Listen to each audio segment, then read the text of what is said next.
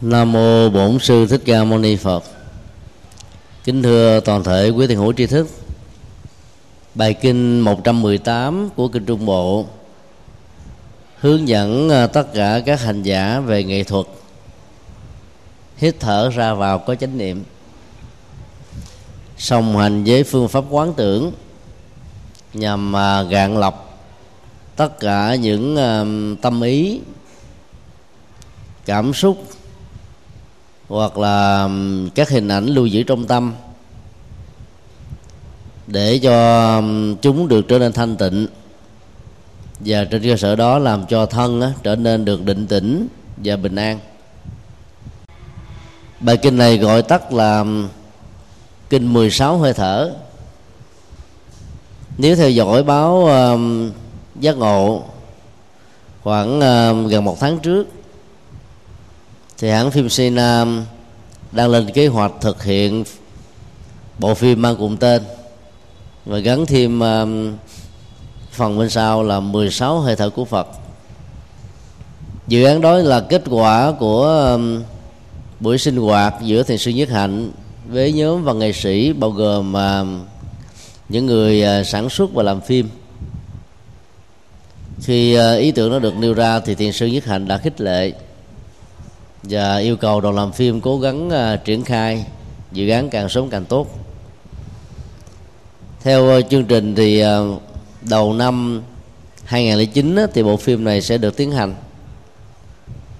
Ý tưởng của bộ phim thì hay, nhưng mà việc thực hiện nó là khó, vì uh, nguyên văn của bản kinh đó chỉ dọn dẹn khoảng uh, có ba trang, và mỗi một phương pháp quán niệm hơi thở chỉ dọn dẹn có một câu thôi. Bây giờ hư cấu để viết thành một kịch bản nhiều tập không phải là chuyện đơn giản. Cho đến bây giờ đạo diễn và kia viết kịch bản là người đang sống ở Hà Nội vẫn chưa ra được cái kịch bản cho bộ phim này. Năm ngoái khi có mặt ở Hà Nội, và đặc biệt là sau đại lễ Phật Đản đó, thì anh có đến gặp chúng tôi để thảo luận các ý tưởng. Nhờ việc hình thành ra bộ phim lấy các nhân vật hiện đại để gắn liền với phương pháp thực tập này, phải nói đó là một thách đố rất là thú vị. Dĩ nhiên cái gì nếu chúng ta có sự đầu tư và mối quan tâm thật là vững chắc đó, thì trước sau gì ta cũng có thể thành công. Trong bài kinh một trăm mười tám này, bối cảnh Đức Phật thuyết giảng nó rất là đặc biệt. Nó là vào đêm rằm tháng bảy, trăng rất là tròn và sáng. Sau khi chư tăng làm lễ tự tứ, kết thúc ba tháng an cư, thì tất cả các vị cao tăng ngồi quay quần bên Đức Phật. Gió rất mát, trời rất sáng, trăng rất là rất đẹp, nhưng cảnh trí yên lặng một cách lạ lùng. Tất cả mấy nghìn người ngồi không ai nói với ai câu nào, chỉ hít thở không khí trong lành và cảm nhận được chất liệu bình an có mặt. Đức Phật đưa mắt liếc nhìn tất cả các đệ tử của mình và bắt đầu thuyết giảng bài kinh này. Ở đây chúng ta thấy là cái không gian đóng một vai trò quan trọng. Nếu bài kinh được thuyết giảng trong lúc mà chư tăng đang đi làm Phật sự ở một nơi xa, cảnh trí xung quanh thì ồn ào náo nhiệt và con người thì trộn rộn với công ăn việc làm, thì việc tuyên thuyết nội dung của bản kinh chắc rất là khó có thể được tiếp nhận một cách đúng với cái mục tiêu và cái nền tảng của đó. Nhờ không lan sâu lắng và các vị uh, tỳ kheo, ngay cả những vị mới bắt đầu uh, tập sự xuất gia cũng uh, trải nghiệm được cái chất liệu an lạc ngay trong lúc uh, hít thở không khí trong lành. Điều tuyên bố đầu tiên Đức Phật nêu ra là: này các đệ tử, thầy rất hài lòng về con đường mà thầy tọa chúng ta đã đi qua. Các đệ tử hãy tinh tấn tốt hơn nữa để chứng đạt được những gì chưa chứng đạt, để giác ngộ được những gì chưa giác ngộ. Thầy sẽ lưu trú tại đây thêm khoảng thời gian nữa cho đến hết tháng tư, tức là lễ Komudi, lễ mang tên hoa súng. Vì vào mùa tháng này đó, hoa súng nở rất đẹp ở các ao hồ. Nếu chúng ta dựa vào um, dữ liệu địa lý của Phật giáo Bắc Tông đó, thì kết thúc an cư là rằm tháng bảy, mà đến tháng tư năm sau thì trung bình là đến um, hơn nửa năm. Còn uh, dựa vào truyền thống của Phật giáo Nam Tông thì kết thúc an cư đó là tháng chín. Vì như vậy đến uh, tháng tư sang năm á, thì có được khoảng um, cũng vài tháng. Đó là một cái khoảng thời gian mà Đức Phật trụ lại ở một nơi khá lâu dài. Bởi vì thời Đức Phật đó thì Ngài rời đây mây đó để thuyết giảng, là Phật sự, nhằm giúp cho những người chưa có duyên với Đạo Pháp có thể mở mắt, nhận thức và tự giác để đến với Đạo Phật một cách bình an hơn. Vấn đề đặt ra trong bản kinh này là cái đại từ chỉ thị con đường này, hay là con đường mà thầy trò chúng ta đã đi qua, được hiểu theo ba nghĩa. Thứ nhất, nghĩa rộng nhất, tức là con đường tâm linh giác ngộ, bao gồm hết tất cả các pháp môn được Đức Phật tuyên thuyết, có khả năng giúp cho một người phàm trở thành một bậc thánh và làm cho cõi đời ô trượt khổ đau này có được chắc tố của hạnh phúc và an vui. Thứ hai, con đường này được hiểu là phương pháp thực tập mười sáu pháp quán niệm hơi thở ra và vào, mà lát nữa chúng ta sẽ phân tích như là trọng tâm của toàn bản kinh. Sự hài lòng với phương pháp quán như thế đó có nghĩa là một mặt nó hỗ trợ cho sức khỏe và tuổi thọ của người thực tập, mặt khác đó, nó làm cho sự thực tập đó có thêm được những giá trị về tâm linh, đạo đức, để giúp cho người đó cứ mỗi một thời khắc trôi qua cảm thấy rằng là mình sống ở trên cõi đời thật sự là có ý nghĩa. Thứ ba, con đường này có thể được hiểu như là sự hành trì, với tư thế là ngồi tĩnh lặng, an vui, thư thái, nhẹ nhàng, thảnh thơi, như là nền tảng của sự trải nghiệm ở trên đời sống. Làm các Phật sự hay là dấn thân tu học mà nếu bỏ đi yếu tố nhẹ nhàng thư lắng đó đó, thì con người suốt cả cuộc đời trở nên rất là trộn rộn, chất liệu bình an không có mặt.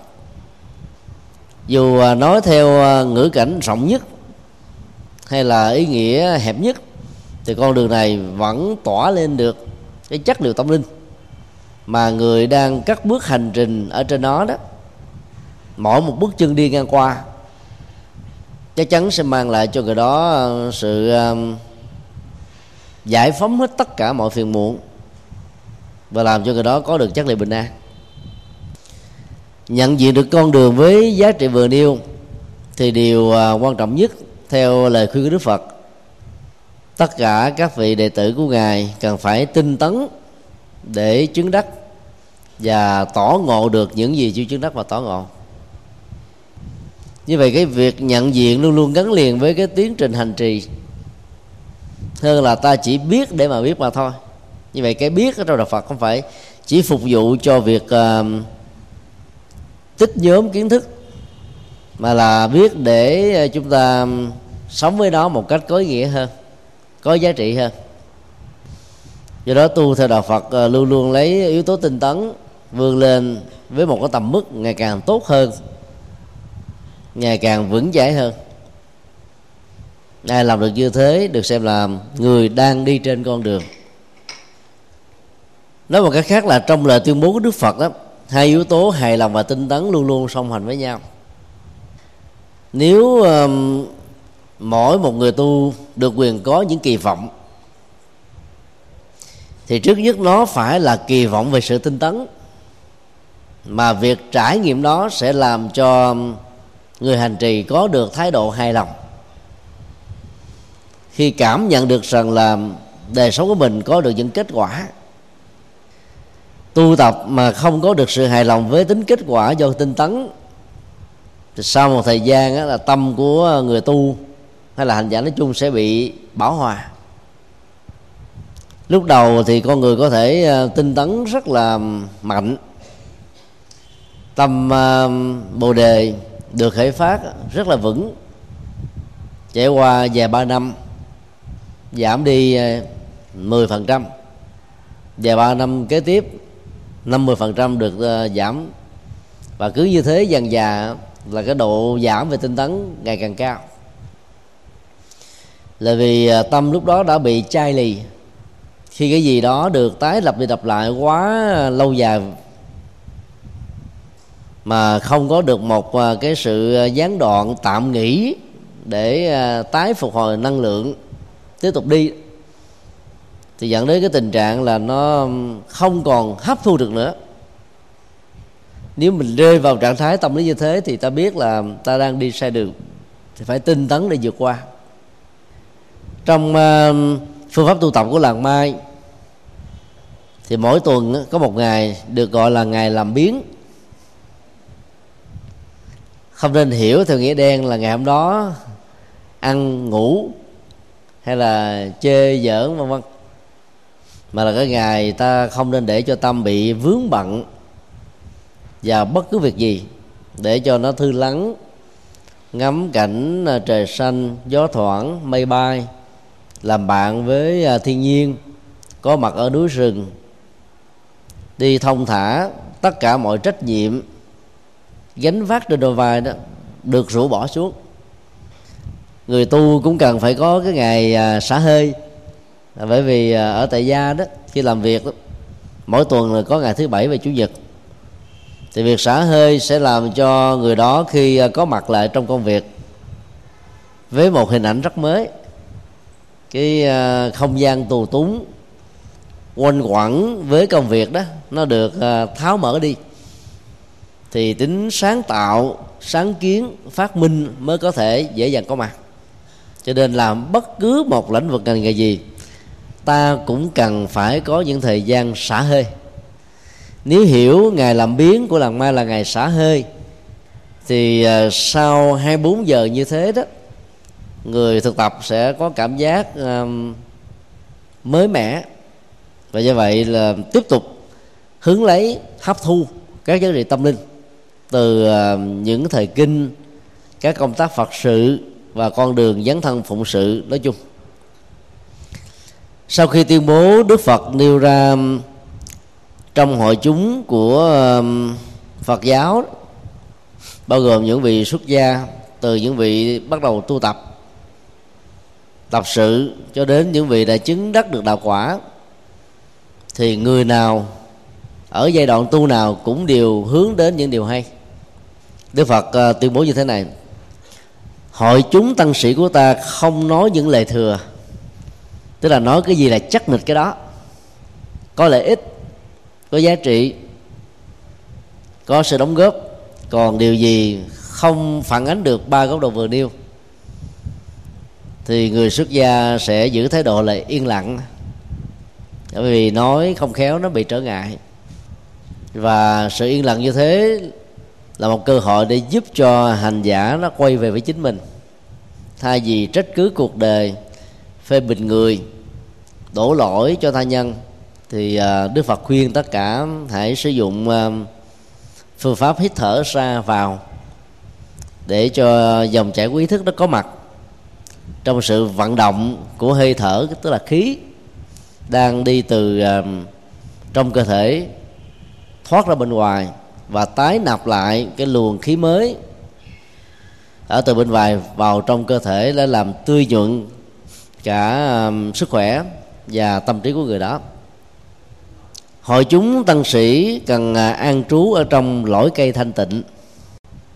Chỉ có với cái thái độ tu học nghiêm túc như vậy thì người tu mới xứng đáng được tôn trọng, chắp tay, quy ngưỡng, cúng dường, rồi trở thành là ruộng phước quý báu của người tại gia.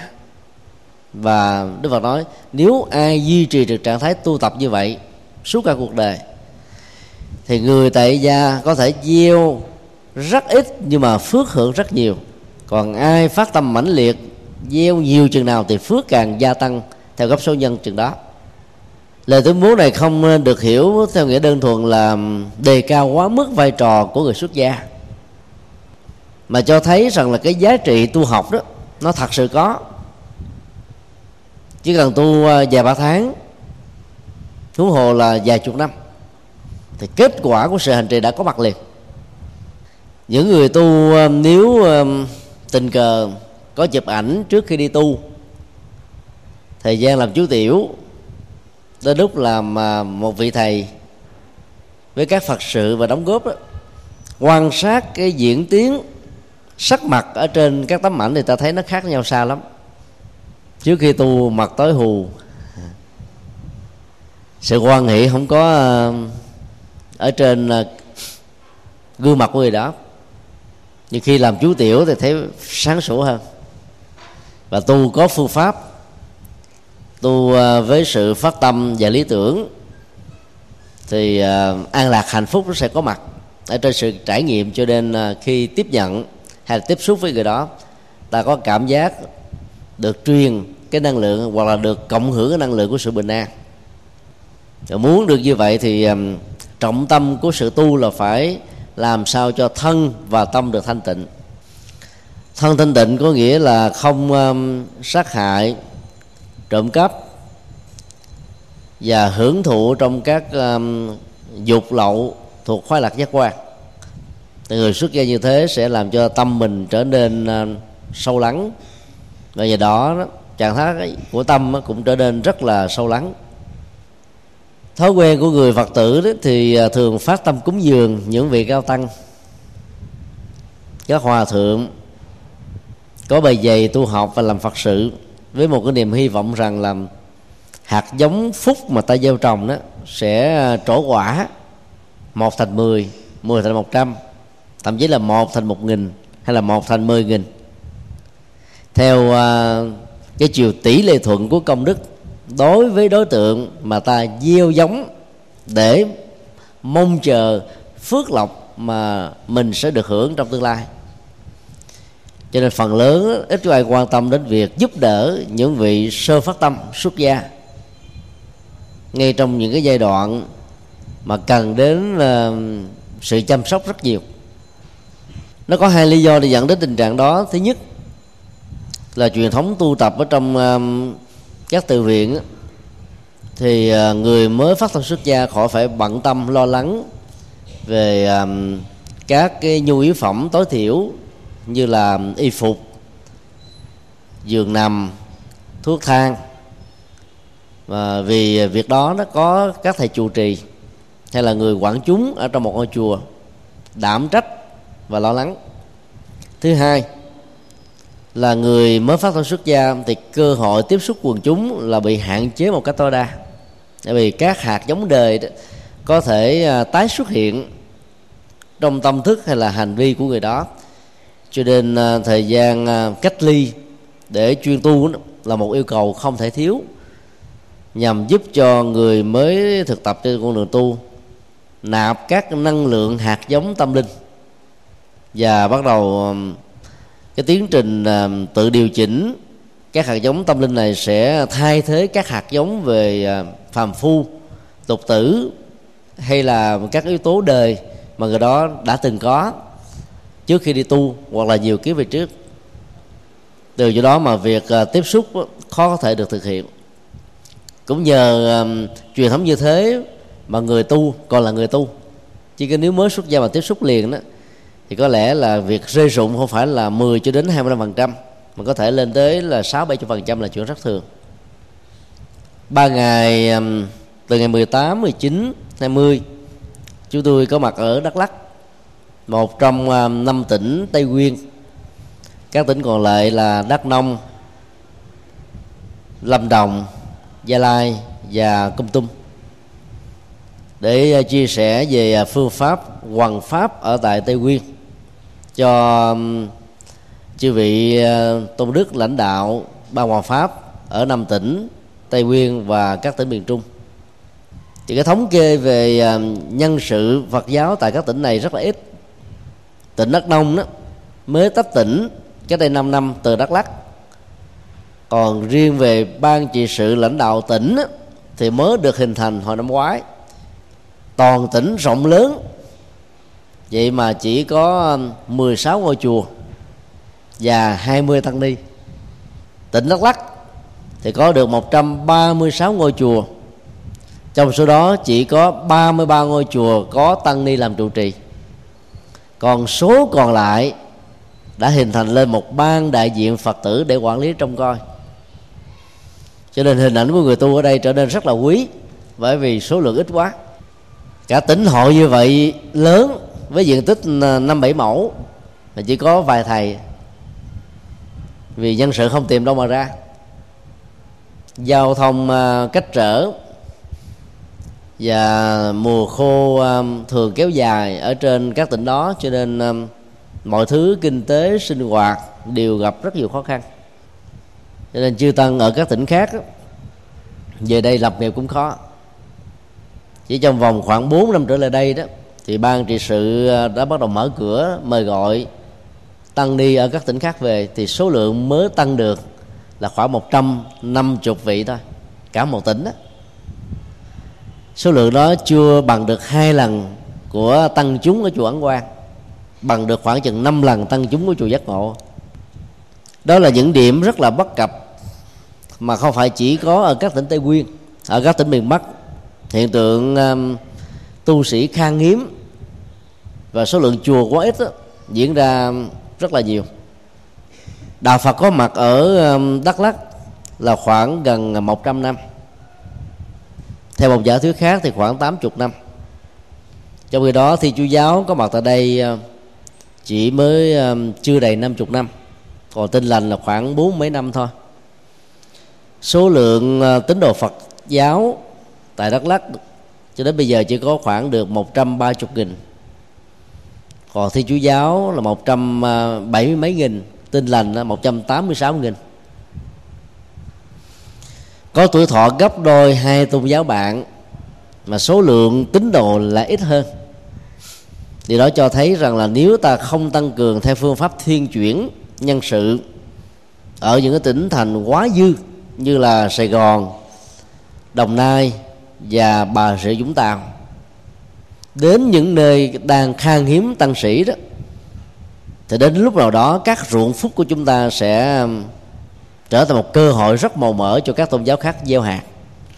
Thì đến lúc đó đó, khi mà hạt tôn giáo khác với đạo Phật được gieo ở trên các mảnh ruộng bỏ hoang tại các vùng này, điện gì sẽ xảy ra thì chúng ta đã hiểu là hạt giống đó sẽ trở thành là cây độc quyền ở trong cái ruộng mà lẽ ra đạo Phật cần phải có cơ hội để gieo trồng được nhiều hơn. Tăng ni trẻ ngày nay thì có khuynh hướng trở về các thành phố lớn để tu học vì nhiều lý do. Trước nhất là phương tiện giáo dục về Phật học ở các tỉnh thành lớn đó nghiêm túc và chất lượng hơn rất nhiều các tỉnh thành ở những vùng cao và xa xôi. Cho nên học một năm ở tại Sài Gòn được hiểu là đồng nghĩa với việc học cả mười năm ở các tỉnh thành lẻ. Có nhiều tỉnh thành cho đến bây giờ mỗi ngày Chủ nhật không hề có một buổi giảng nào. Ở Đắk Lắk đó, là chưa từng có một buổi giảng nào vào sáng Chủ nhật, chiều Chủ nhật hay là tối Chủ nhật. Các tỉnh khác còn tệ hơn. Trong mấy năm trở lại đây thì ban trị sự mới bắt đầu mở một vài lớp giáo lý. Số lượng người học chừng vài ba chục người. Giáo lý thì dành cho người trí thức, học bài khóa theo trình tự từ thấp đến cao. Còn giảng đường dành cho quảng đại quần chúng. Mà việc uh, triển khai của nó thường theo hướng ứng dụng, cho nên uh, thành phần nào, đối tượng nào, vai trò vị thế xã hội nào cũng có thể đến để nghe, mà không cần phải trải qua tính kế thừa. Như vậy là cái được gọi là ruộng phước quý, gieo ít phúc nhiều, gieo nhiều phúc nhiều hơn, là nằm ở thành quả của sự tu học của người xuất gia. Thấy được điều đó thì người xuất gia không thể tu lè phè, tu tàn tàn, tu chiếu lệ, tu qua loa, mà phải tu học và truyền bá Phật pháp một cách hết sức là nghiêm túc, thì ta mới đáp lại được một phần nào kỳ vọng rất là chân chính của những người tại gia đã hy sinh chén cơm manh áo của mình, cắt xén những cái phần chi tiêu hàng ngày để hỗ trợ cho sự tu học thành công của chúng ta. Đức Phật tiếp tục khẳng định rằng là hội chúng tăng sĩ của Ngài đó, nhiều vị đã chứng đắc được quả A-la-hán, dứt trừ sạch hết tất cả các rỉ sọt về đạo đức và tâm linh ở trong ba cõi sáu đường. Hạnh thánh thanh tịnh đã được hoàn tất, việc tu học đáng tu đáng hành đã được xong, gánh nặng sanh tử và khổ đau đã được đặt xuống, mục đích cao thượng đã chứng đắc và giải thoát ở hiện tại nhờ vào trí tuệ sáng suốt. Dưới cấp tâm linh A-la-hán, nhiều vị tỳ kheo, tỳ kheo ni đã chứng đắc được quả thánh thứ ba. Dĩ nhiên là sau khi qua đời ở cõi đời này đó, cái cảnh giới tương lai đó sẽ làm cho người đó chứng đắc được đạo quả A-la-hán. Cũng có nhiều người chưa chứng được A-la-hán hay là quả thứ ba, nhưng mà đã dứt trừ, trừ được bao chối buộc thấp, giảm tham sân si, và trong đời sau khi tu tập một lần sanh tử nữa là có thể giác ngộ. Có nhiều người mặc dù chưa được như thế nhưng đã được dự phần vào dòng chảy của thánh nhân, tức là đời sống, tâm hướng, lý tưởng, hành trì, dấn thân, giao tế luôn luôn thể hiện yếu tố của sự hướng tế, an vui, hạnh phúc. Ngoài ra thì còn có các vị phạm tăng đang thực tập một cách chuyên tâm vào bốn niệm xứ, bốn chánh cần, bốn như ý túc, năm căn, năm lực, bảy giác chi và tám chánh đạo. Hoặc là có nhiều vị tu tập từ bi hỷ xã, quán thân bất tịnh, quán pháp vô thường, hoặc là quán chiếu về hơi thở nói chung. Dù là mới thực tập vào buổi sáng hay là thực tập hồi năm ngoái, thực tập hay là mười năm trước, thì cái giá trị đạt được của những vị này trước nhất là thân tâm thơ thới nhẹ nhàng. Dĩ nhiên là tính kết quả của nó sẽ tỷ lệ thuận với số thời gian hành trì mà hành giả đó đầu tư có phương pháp. Sau đó Đức Phật hướng dẫn về phương pháp quán niệm trong việc đếm hơi thở ra và vào, tạo ra một cái nguồn năng lượng tâm linh để giúp cho con người sống một cách có ý nghĩa hơn, sâu sắc hơn. Trước nhất là các chuẩn bị. Trong bản kinh này, Đức Phật khuyên không gian yên lắng là điều kiện không thể thiếu. Không gian đó có thể được hiểu là núi cao, rừng sâu, đồng vắng, hay là dưới một gốc cây, hay là ngồi trong một cái phòng thoáng mát, nhẹ nhàng. Nhờ không gian yên tĩnh đó, đó thì việc nhiếp tâm của hành giả vào phương pháp quán niệm hơi thở mới dễ dàng được thiết lập. Ta ngồi giữa chợ, hít thở ra vào, tâm rất là khó nhiếp, bởi vì ta nghe toàn là giá cả, rồi mặc cả, thậm chí là những cái lời qua tiếng lệ, những ngôn ngữ chợ búa, thì làm sao mà tâm mình có thể được an. Do đó tu quán niệm về tâm linh trước nhất vẫn phải cần đến một cái không gian thích hợp. Thiếu không gian đó thì việc tu rất là khó được có kết quả như ý muốn. Thứ hai là về tư thế. Tức là khuyên trong bản kinh này tốt nhất là ngồi trong tư thế hoa sen toàn phần, chứ tôi tạm dịch cái từ đó bằng cái khái niệm rất quen thuộc là kiết già.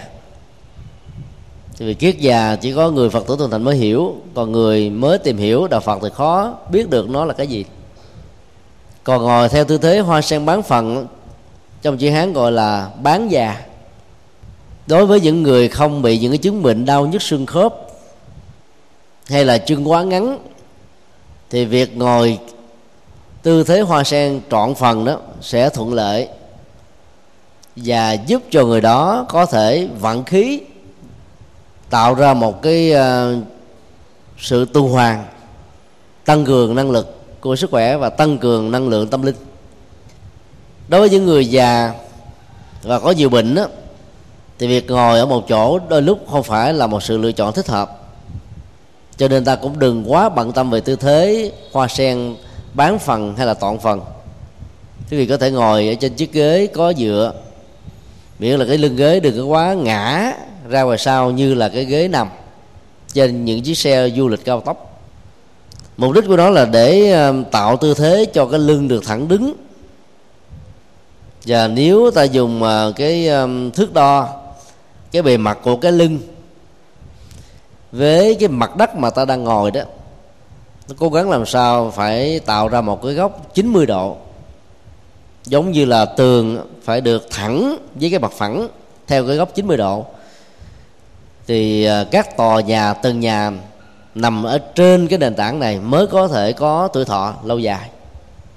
Người mà ngã khúc xuống phía trước hay là ngã dựa ra vào sau thì ngồi một thời gian lưng sẽ nhức. Các chứng bệnh thoát vị đĩa đệm, thoái hóa cột sống hay là bị thần kinh tọa nó sẽ hành hạ người đó vô cùng. Nói một cách khác là khi bị dướng vào những cái chứng bệnh thần kinh tọa, đau nhức xương khớp, bệnh gout, thoái vị đĩa đệm, vân vân, thì ta không nhất thiết là phải ngồi, có thể thay đổi tư thế bằng việc đi kinh hành, với việc theo dõi từng bước chân đi nhẹ nhàng, thư thái, chậm rãi, thì cái kết quả nhiếp tâm vẫn có mặt được như chúng ta đang ngồi. Dĩ nhiên nó không trọn về một trăm phần trăm, tối thiểu nó cũng đạt được ở mức độ trên trung bình, gọi là trung bình khá. Yếu tố thứ ba là đặc điểm trước mặt, liên hệ đến là cái kỹ thuật, là tầm mắt của chúng ta đừng mở trọn về một trăm phần trăm. Vì như thế đó là cái đường kính tiếp xúc của con mắt nó quá lớn. Đối tượng bao gồm màu sắc, hình thái của các sự vật, con người, sự kiện được tiếp giáp với con người, và hoạt dụng của ý thức sẽ đồng hành với con mắt. Lúc đó phân biệt, nhận xét, đánh giá với hai thái độ, hoặc là chấp trước đối với những màu sắc, hình thù đẹp, loại trừ hay là bực tức đối với những uh, hình thù vóc dáng không đáng ưa. Thì lúc đó việc nhiếp tâm của người thực tập sẽ rất là khó thực hiện. Theo thông thường thì giữ niệm trước mặt tốt nhất á, là ta để cho con mắt mình mở ra khoảng một phần ba so với đường kính tối đa của nó, và lấy cái sống mũi làm cái điểm tựa. Ta nhìn ở trên sống mũi phía trước chút xíu, chứ đừng sát quá chút xíu thì quả sẽ vọng lên đầu, ngồi thời gian sẽ bị nhức đầu, chóng mặt. Trong lúc thực tập thì đừng có nhắm mắt lại, vì nhắm mắt đó dễ tạo ra trạng thái an thần. Ngồi chút xíu chưa chứng được sơ thiền đã bắt đầu rơi vào trạng thái đó là ngủ thiền này. Cái đầu gật lên gật xuống như là đang tập thể dục, huấn luyện cái cổ. Đó là những động tác chuẩn bị, và ta còn có thể có những cái hỗ trợ khác. Mở cửa sổ nếu ta đang ngồi trong nhà, một cái khoảng cách vừa phải để không khí thoáng mát bên ngoài có thể được lưu chuyển và vận hành trong toàn cái không gian mà ta đang có mặt để thực tập thiền. Thứ hai, tất cả radio, truyền hình, điện thoại bàn, điện thoại di động cắt hết, tắt hết, để cho chúng ta không bị um, phân tâm khi những âm thanh này réo lên, là cho mình uh, không còn tập trung vào cái phương pháp thực tập nữa. Nếu ngồi vào ban ngày thì ta không cần um, hỗ trợ của đèn. Còn vào ban đêm đó thì ta nên mở một cái đèn vừa phải. Chứ mở đèn tiếp mà sáng trưng như thế này thì cũng rất là khó ngồi. Mà tắt đèn hết tới ôm thì cảm giác sợ hãi sẽ trỗi dậy, hoặc là những cái tưởng tượng trong bóng đêm đó sẽ làm cho chúng ta mất đi sự tập trung. Ta có thể dùng một cái loại đèn ngủ nhỏ nhỏ đó, ánh sáng nó vừa tầm mắt, thì việc thực tập mới có kết quả. Thứ ba là ta có thể sử dụng bộ đoàn. Có hai loại bộ đoàn. Loại thứ nhất có diện tích khoảng sáu tấc, ngang và rộng bằng nhau. Độ dày của tấm thảm, tấm niệm này nó khoảng từ một xăng-ti-mét cho đến hai xăng-ti-mét là vừa. Độ mềm của nó đừng quá nhiều, vì như thế thì ngồi một thời gian xương khớp chúng ta sẽ sai tư thế, dẫn đến sự đau nhức trên cơ thể, mất sự tập trung của tâm. Cũng đừng quá cứng như là những chiếc chiếu. Ngồi chút xíu là các cái lát để kết lên chiếu sẽ tiếp xúc với làn da chúng ta, để lại những cái vết, và để lâu đau nhức, và cũng có thể làm bị nghẽn máu, thì sự tê nhức sẽ có thể có mặt. Có nhiều chùa tiết kiệm sử dụng cái chiếu, mua cái chiếu có chiều ngang rộng được may sẵn như thế về để cho Phật tử và người thực tập ngồi, kết quả không cao. Loại thứ hai có hình tròn với chiều cao khoảng một tấc rưỡi cho đến một tấc tám, không quá thụng lắm cũng không quá cứng lắm,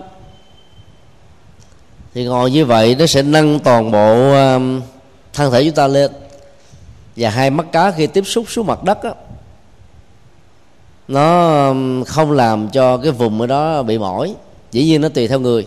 Người nào không có bị thoát vị đĩa đệm, đau nhức xương khớp thì ngồi theo cái bồ đòn có chiều cao vừa điêu thì ok. Còn người dưa vào những chứng bệnh đó thì ngồi khoảng chừng ba phút thôi là đau nhức nó gia tăng. Những người bị chứng bệnh trĩ đó thì không nên ngồi những bồ đòn cao, vì làm cho trĩ bị ảnh hưởng. Tôi ngồi vừa vừa đó. Ngày nay ở bên Đài Loan đã chế tạo ra một cái loại bồ đòn mới, diện tích của nó cũng bằng giống như cái ghế vuông ở trong giảng đường của chúng ta, là khoảng năm tấc ngang và rộng, dưới là một tấm niệm im vừa phải thôi, và sau lưng là có cái điểm tựa thẳng đứng với cái mặt phẳng được ngồi. Như vậy là người thực tập ngồi có thể hai tiếng ba tiếng mà không bị đau nhức. Đối với những cái vùng mà có khí hậu lạnh á, thì ngoài việc ngồi như vừa điêu thì ta cần phải có sự hỗ trợ, đó là dùng một cái loại vải may theo một cái dạng đặc biệt với cái đường kính rộng bằng với hai cái đầu gối khi chúng ta ngồi trong tư thế hoa sen trọn vẹn hay là hoa sen bán Phật, giống như một cái túi vậy đó. Làm như thế để nó giữ được cái tư thế của hai đầu gối thật là lâu. Thứ hai nữa là cái phần nhiệt lượng của cơ thể không bị đốt cháy, do thân nhiệt đó tự điều tiết quá nhiều để khống chế lại với cái lạnh ở bên ngoài, thì lúc đó lòng bàn chân chúng ta sẽ được giữ ấm, và do vậy cảm giác tê nhức, mỏi, đau không có mặt, thì hành giả mới có thể thực tập ngồi một cách có hiệu quả với thời gian lâu. Sau khi hướng dẫn những chuẩn bị cần thiết thì Đức Phật bắt đầu đi vào mười sáu hơi thở. Bốn hơi thở đầu liên hệ đến thân, bốn hơi thở kế tiếp liên hệ đến dòng cảm xúc, bốn hơi thở thuộc nhóm thứ ba liên hệ đến tâm, và bốn hơi thở của nhóm cuối cùng liên hệ đến pháp. Hành giả thực tập làm sao cho việc quán niệm hơi thở ra và vào khi um, cái hơi nó có khoảng thời gian ngắn hay là dài, ý thức chánh niệm của mình có mặt, theo dõi nó một cách rất là nghiêm túc, hoặc là gắn liền với việc quán tưởng bảy uh, yếu tố dẫn đến sự giác ngộ, hay là liên hệ đến các pháp môn hành trì khác thuộc về con đường tâm linh, thì giá trị của sự hành trì mới đạt được cao. Chỉ nếu chỉ đơn thuần vận chuyển khí như là khí công của Trung Quốc hay là yoga của Ấn Độ mà không có phương pháp quán tự đính kèm theo, thì giá trị đạt được trong sự thực tập chỉ đơn thuần là y học và sức khỏe, còn nó không có chuyển hóa được uh, tâm thức, cho nên sự chứng đắc sẽ còn là một cái gì đó rất là xa về. Đây là khác biệt căn bản giữa thiền của Phật giáo với khí công của Trung Hoa và yoga của Ấn Độ. Bắt đầu từ sáng hôm nay cho đến uh, hai tuần nữa, nhà khí công nổi tiếng Việt Nam là Bùi Long Thành hướng dẫn khí công tại chùa Phổ Quang vào lúc năm giờ rưỡi sáng cho đến uh, khoảng gần uh, bảy giờ. Nếu ai uh, quan tâm đến sức khỏe, có thời gian, có thể đến uh, thực tập trong suốt nửa tháng để sau đó ta có thể tự tập luyện ở nhà. Nhà khí công này cũng là một Phật tử thuần thành, viết năm bảy quyển sách về thiền học và cũng đã xuất bản một cuốn sách về khí công rất là nổi tiếng. Do đó việc ứng dụng song hành giữa thiền của Phật giáo trong việc vãng khí, dưỡng tinh và thần đó được phối hợp một cách rất là nhịp nhàng. Do đó chúng tôi đề nghị chúng ta có thể dành thời gian quý báu của mình để theo dõi cái khóa học vừa nêu tại chùa Phổ Quang ở sân bay Tân Sơn Nhất. Thứ nhất là phương pháp quán thân như thân. Ở đây chúng tôi xin mở một dấu ngoặc đơn nhỏ, dùng chữ như là hay là chỉ đơn thuần là, khác với giới từ được dịch ở trong các bản dịch Việt ngữ trước đây, đó đó là trên. Thuật ngữ của từ này được dịch phổ biến là quán thân trên thân. Tức ý muốn nói là lấy cái thân làm cơ sở dữ liệu để quán chiếu, ngoài cái thân ra không còn một cái ý cứ nào, nhà cửa rồi sự vật, con người xung quanh hay là đang ở trước mặt chúng ta, ta không nên bận tâm về nó. Giới từ Bali trong ngữ cảnh này được dịch tương đương trong tiếng Anh có khi là on, on tức là trên, có khi là s, có khi là s as như là, hoặc là chỉ đơn thuần là. Và theo chúng tôi trong ngữ cảnh này, dịch chỉ đơn thuần là hoặc là như là có ý nghĩa về tâm linh và về phương pháp luận đó, tốt hơn. Quán thân chỉ đơn thuần là thân, chỉ như là thân đó, nó sẽ ngầm ám chỉ rằng là ta không nên để cho yếu tố giới tính trong sự quán sát đó xuất hiện. Đây là nam hay là nữ, thân nam hay thân nữ vân vân, mà chỉ hiểu đơn thuần là thân thôi, thì lúc đó các ý niệm về dục, khao khát, tham vọng để hưởng thụ hay là vun bồi chu cấp cho nó như là những dưỡng chất sẽ không có gọi để xuất hiện. Hơi thở thứ nhất Đức Phật dạy giữ vững chánh niệm tôi thở ra vào.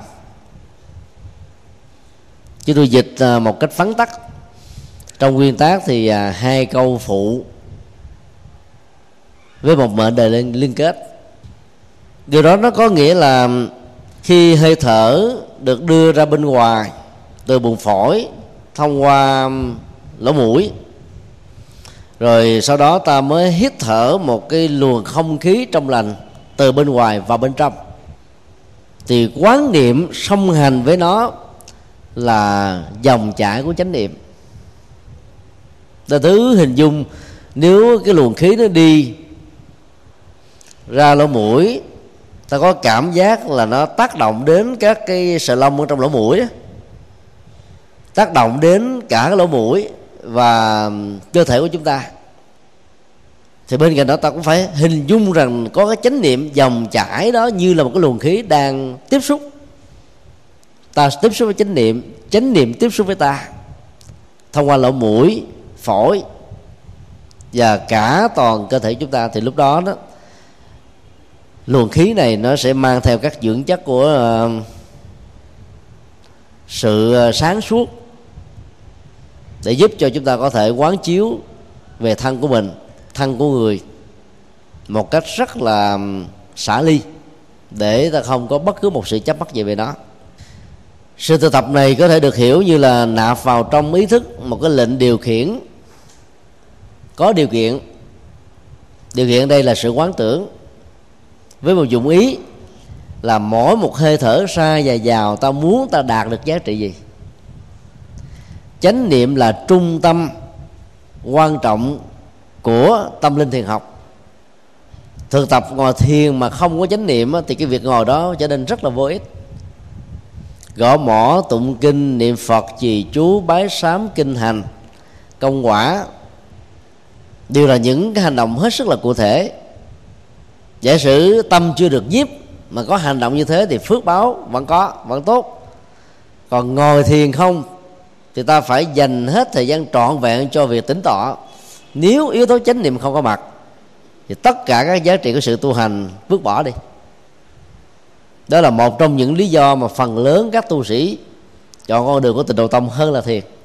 Vì sợ rằng nếu mình không kiểm soát được dòng chảy của tâm á, thì việc ngồi một ngày bốn lần, một lần hai tiếng hay là một tiếng, tức là từ bốn tiếng đến tám giờ một ngày, sẽ trở nên không có giá trị phụng sự cho tâm linh của mình.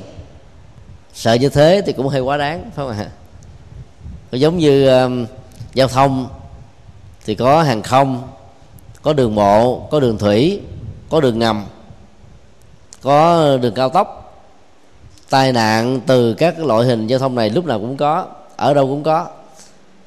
Không vì sợ tai nạn mà ta cấm đoán các loại hình giao thông. Vấn đề còn lại là giữ chánh niệm.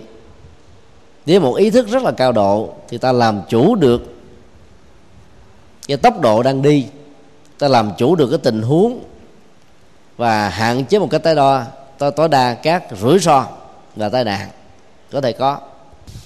Như vậy trọng tâm của sự thực tập ở phương pháp một là ta phải theo dõi một cách rất là nghiêm túc hơi thở ra và vào. Bình thường hai mươi bốn giờ của một ngày ta đều hít thở. Nếu mình có dịp ngồi quan sát một em bé trai hay là gái đang nằm ngủ đó, thì cái hơi thở được vận hành ở cái bụng, ở khu vực phổi, rồi lỗ mũi đó, nó rõ ràng lắm. Đang hít vào thì cái bụng của cô cậu bé đó sẽ phình to ra hơn bình thường, rồi sau đó nó dồn lên bụng phổi, ta thấy cái lồng ngực nó to hơn một, một chút xíu, đưa ra lỗ mũi. Thở ra đó thì bắt đầu cái bụng thấy nó xẹp xuống, tim nó cũng giảm xuống, bụng phổi cũng theo đó mà có sự co giãn. Nhưng khi là một người lớn thì cái tiến trình của sự hô hấp như vậy nó khó đạt được như là còn trẻ thơ, vì con người có quá nhiều những cái mối bận tâm, lo lắng, sầu muộn, đầu tư, dự án, công trình, kế hoạch, vân vân, và ta vẫn tiếp tục giữ những thứ đó ở trong giấc ngủ của mình. Cho nên cái hơi thở, cái động tác của cái bụng thớp vào, phình ra, phổi cũng co thắt, và cái lỗ mũi nó không được bình thường như là ở trẻ thơ. Người trẻ thơ thì hiếm khi có ai bị chứng bệnh ngủ ngáy lắm, còn người lớn thì bị chứng bệnh đó do hẹp vách ngăn hoặc là những cái tác nhân khác, dẫn đến tình trạng hơi thở ra vào không được điều hòa, làm trở ngại cho người khác trong lúc ngủ mà cũng làm giảm tuổi thọ của mình, bởi vì thở về thở hổn nữa. Dược uh, không khí oxy trong lành được hít vào chưa vào đến tận bên trong là ta đã tống khứ ra bên ngoài, cho nên quá trình trao đổi chất ở trong cơ thể thông qua sự tuần hoàn hô hấp này nó không được thực hiện một cách trọn vẹn. Bài tập thứ hai là khi luồng khí ra vào, tôi biết rõ ràng sự vận hành của nó là dài hay ngắn. Đó là một sự thực tập theo dõi cái khoảng cách của hơi thở. Dài ngắn thì thuộc theo yếu tố sinh học của cơ thể. Có người một hơi thở mười giây được gọi là dài, nhưng mà có người bốn giây được xem là quá mức rồi. Cho nên ta không nên bắt chước người khác, mà phải coi tùy thuộc theo cái tình trạng sức khỏe, buồn phổi và thói quen của mình, để ta duy trì cái tính cách dài ở mức độ, đừng tạo ra cưỡng lực và sự o ép đó.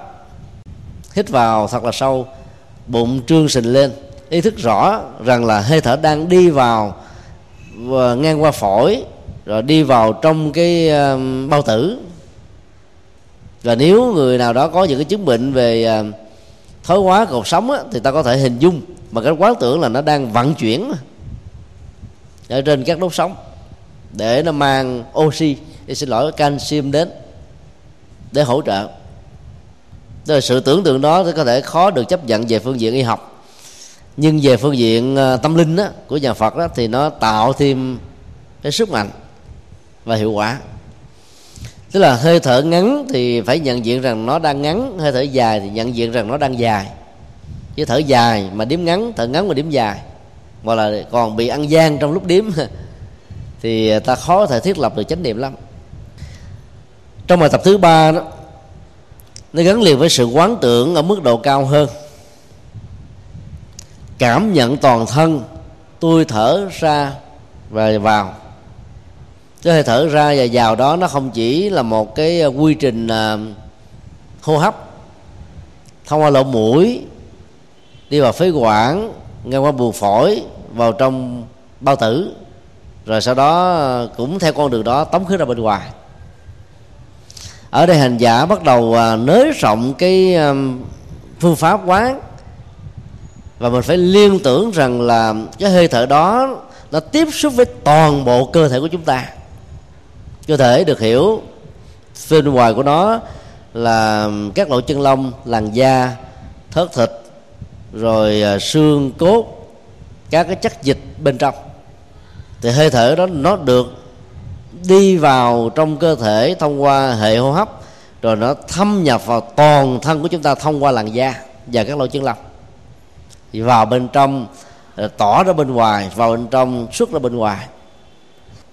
Áp dụng phương pháp này để trị liệu một số bệnh tật thì kết quả cũng đạt được rất là cao.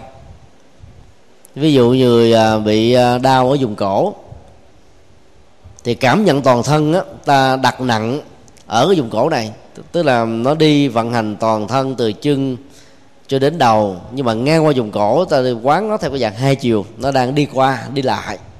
Và nếu như ta có kết quả của um, cộng hưởng từ với sự um, đón bệnh của bác sĩ chuyên môn, rằng là ví dụ như đốt xương C một hay là C hai, C ba nó đang bị um, gai hay là bị bào mòn hoặc là bị đi điểm, thì tao quán chiếu là cái luồng khí đó nó đi ngang qua cái này, nó bị bào mòn á, thì ta hình dung rằng là các cái chất calcium sẽ được đưa đến vùng đó và giữ lại để nó cân bằng lại tình trạng bị bào mòn.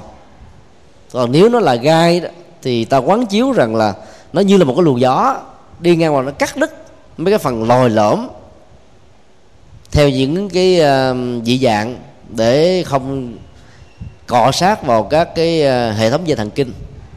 Từ từ đó cảm giác bớt đau sẽ có mặt. Tùy theo những chứng bệnh mà ta có thể quán chiếu và hình dung, miễn cái đối tượng của nó là toàn thân của chúng ta, chứ không phải chỉ là một cái, một bộ phận nào đó. Thực tập quán niệm hơi thở thứ ba này sẽ làm cho mình có một cảm giác là nhẹ nhàng, lâng lâng lắm. Cơ thể mình như được bay bổng. Ví dụ mình đang ngồi trong một cái phòng nóng nực, không có quạt máy, mà mình hình dung rằng là hơi thở ra vào thông qua các lỗ chân lông, thông qua lỗ mũi, vân vân. Chỗ nào có sự tiếp nhận được là nó đều là một phương tiện để thông qua. Thì lúc đó ta sẽ không còn bị nóng nực nữa. Nhiệt lượng trong cơ thể sẽ giảm đi, không làm toát mồ hôi trong lúc chúng ta ngồi hay là đang thực tập nói chung. Bài thực tập thứ tư: an tịnh thân hành, tôi thở ra vào. Đây là yếu tố quan trọng nhất đối với phương pháp thực tập quán thân, tức là sử dụng chánh niệm để cho nó có mặt song hành với hơi thở, với mục đích làm cho thân chúng ta được an tịnh. Thân hành tức là các hành động của thân, bao gồm đó là hành động không sát sinh, không trộm cắp và không hưởng thụ khoái lạc giác quan. Thì các hành động đó đó cần phải được làm chủ một cách trọn vẹn. Muốn làm như thế thì ta phải quán niệm là hơi thở ra và vào. Cái bàn tay mà ta đang có phải là bàn tay phụng sự, làm tốt. Nó phải được thanh tịnh, nó phải được bình an, chứ đang ngồi mà quơ tay thế này, hay là đang ngồi mà cứ lắc tới lắc lui, lắc trái lắc phải, hay là rung đùi, vân vân, thì thân của chúng ta không được trong trạng thái khinh an, thì khó đạt được kết quả cao lắm. Có lần chúng tôi có đề cập đến uh, cái thói quen ngồi thiền và tụng niệm của Phật giáo Tây Tạng, là thân thể của hành giả Mật Tông luôn luôn ngắc ngư như thế này, vừa niệm mà đầu mình cứ vừa lắc là lắc. Nếu ta hỏi thì phần lớn câu trả lời đơn giản là thân cũng đang hòa với khẩu và ý, miệng đang niệm thần chú, tâm quán tượng theo nội dung, và thân hòa điệu giống như đang nhảy đầm với nó. Thì cả thân, khẩu và ý đang tu. Lý giải đó rất là sáng tạo, nhưng nó không có giá trị, bởi vì khinh an trong thiền định, dù là phương pháp tu tập nào, điều cần đến yếu tố là thân của mình nó đang yên tĩnh như là một pho tượng vậy, rồi dao động tới lui ngã qua ngã lại. Thì ta biết là nếu không phải là những bệnh đau nhức do xương khớp thì nó là sự dao động của thân. Do tâm của mình đang bị thoải mái, nó cần phải thêm một cái gì đó để nó không bị ngạt thở, khó chịu. Thực ra là vì thời tiết khí hậu ở Tây Tạng thường là âm độ, lạnh dữ lắm, mà tu sĩ chỉ mặc có ba chiếc y rất là đơn giản. Cho nên nếu không có được năng lực thiền định cao đó thì cái lạnh bên ngoài sẽ khống chế toàn thân của chúng ta. Do vậy kết quả tu tập hành trì không có.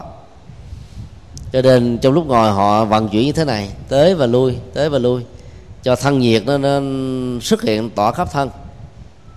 Nhờ đó cái lạnh nó được khắc phục và chánh niệm được có mặt.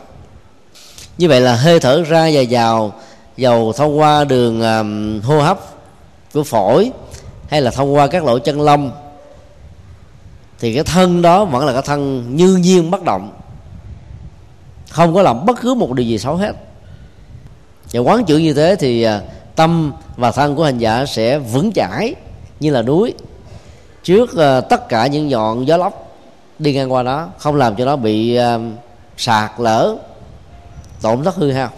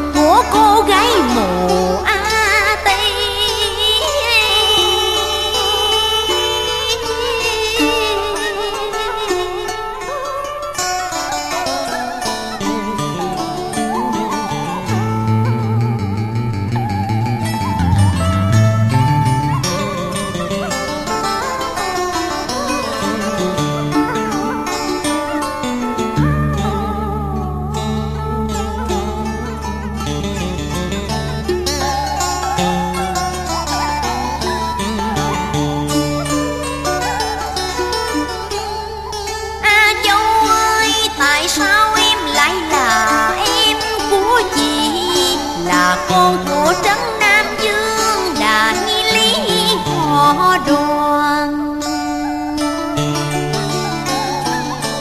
Để tình thuyết nhột nghĩa yêu đương không thể giữ vuông tròn.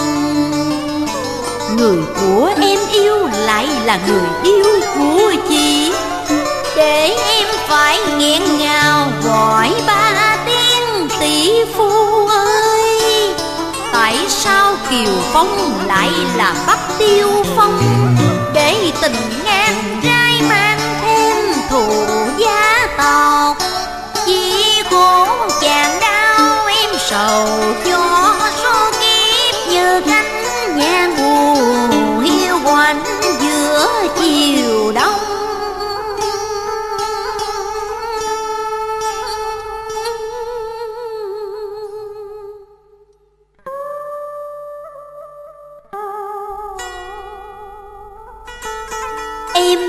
Tình em chỉ đơn phương,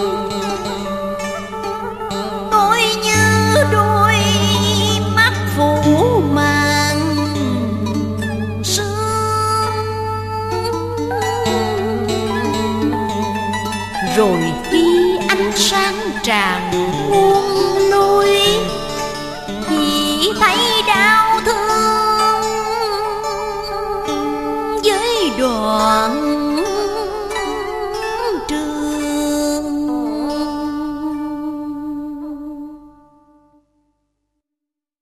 Vô tháng chi người dân tặng cho ta, làm gì đuôi mắt sang để ta nhìn thấy Kiều Phong lao mình trong vực thẳm cùng chết với A Châu cho vẹn chứ.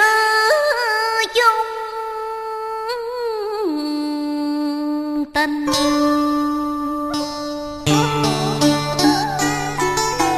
anh sang chỉ làm cho ta thêm hận tội cho mình, xin trả lại cho người đôi mắt ấy để ta quay về với đêm tối của đời ta, nơi chỉ mình hình bóng của Kiều Phong, hình bóng đẹp dù chỉ mơ hồ như ảo ảnh. Và những chiều đông một mình trong gió lạnh, ta còn được nghe văng vẳng tiếng ai cười. Em qua chưa ai khóc bên bờ la,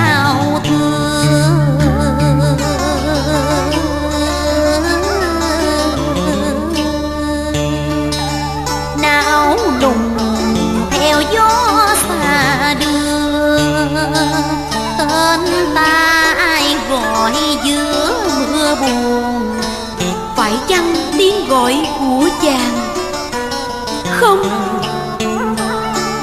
bên cạnh chàng. A Châu đang hát ca hạnh phúc nên đâu ai nhớ nhung gì ta, một mình ta trong bóng đêm không cho ai mà vô mưa triền miên. Vô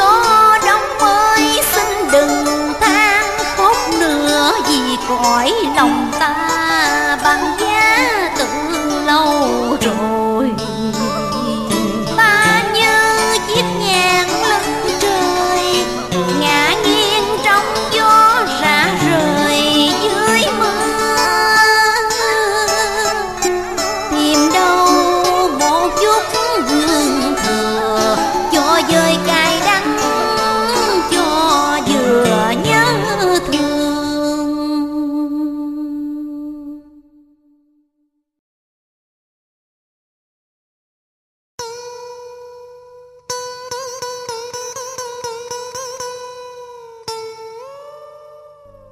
Gió thu về đã gợi lại trong con chiều như lòng con yêu Hoành Lâm. Con mất mẹ như bầu trời liễm tắt, vô lan về lòng con thấy nao nao.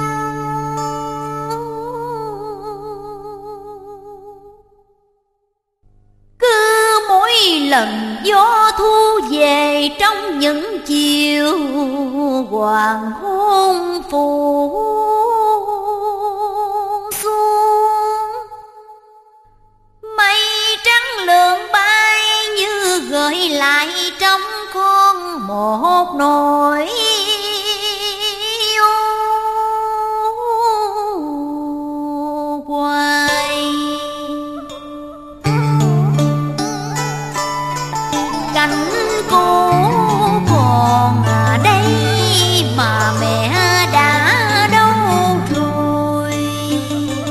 Đời con bất hạnh không được sống gần bên mẹ mãi, để bây giờ con cảm thấy cô đơn. Nhớ thuở ngấu thơ con chỉ biết nô đùa nũng nịu, để được mẹ dỗ dành ấp ủ thương yêu, chớ con đâu biết hiếu đạo là gì, cũng không biết công lao mẹ già như trời cao thăm thẳm.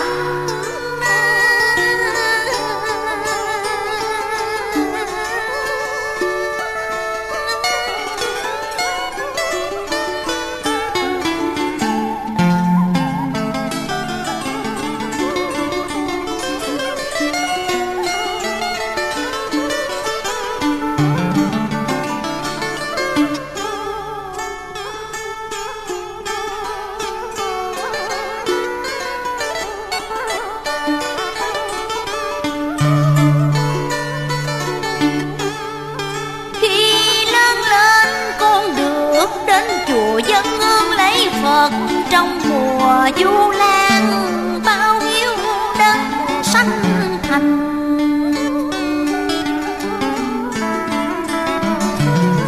thì con mới hiểu ra mẹ là Phật là trời. Khi con biết đền công ơn sanh dưỡng, thì mẹ đâu còn để con được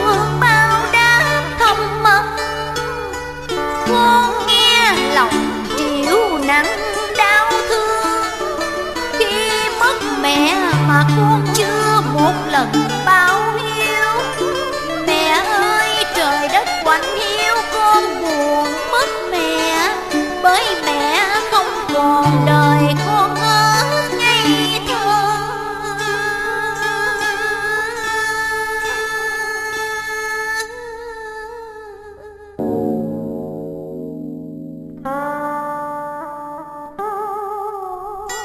Tiếng chuông chùa vang dòng nhớ du lan,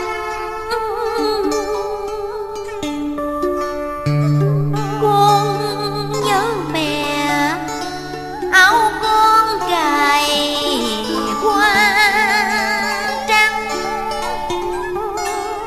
Trước mộ mẹ con đau lòng nức nở, lời nguyện cầu vô hồn mẹ mãi trong con.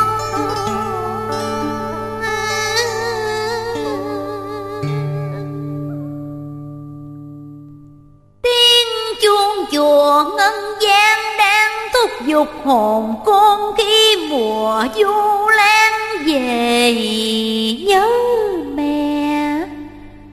Mùa của những ai còn mẹ thì họ còn diễm phúc được cài lên áo đóa hoa hồng.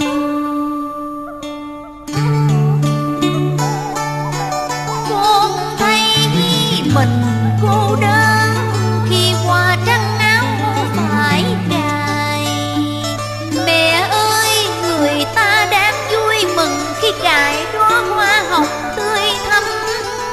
tự hào của mẹ được thương yêu. Còn riêng con tuổi phấn cho mình, đời lạc lối mất nụ cười vì không có mẹ. Nhân tình mẫu tử cao thâm không phải hoa hồng hay hoa trắng, mà mẹ mãi bên con cho đến suốt cuộc đời. Áo em cài hoa trắng, tình mẹ dần mênh mông. Nếu ai có cài đóa hoa hồng còn mẹ, thì phải thật sống trọn trong trái tim yêu của mẹ. Còn nếu chưa một lần báo đáp đức dưỡng sanh, thì có cài triệu đóa hoa hồng cũng chỉ là hư huyễn. Nếu ai không nhiễm phúc còn có mẹ, mà trọn đời mình hình ảnh mẹ mãi trong tâm, thì đóa hoa trắng đơn côi kia vẫn đẹp mãi trong hồn thiêng liêng của mẹ. Anh và tôi ta từng đau buồn hay sung sướng, miễn sao tâm hồn ta luôn có mẹ bên mình. Tiếng chuông chùa thúc giục bao du lan, con tỉnh thức hồn lâng lâng nhớ mẹ. Cho dù hoa trắng áo phải cài, nhưng hồn của mẹ mãi muôn đời trong con.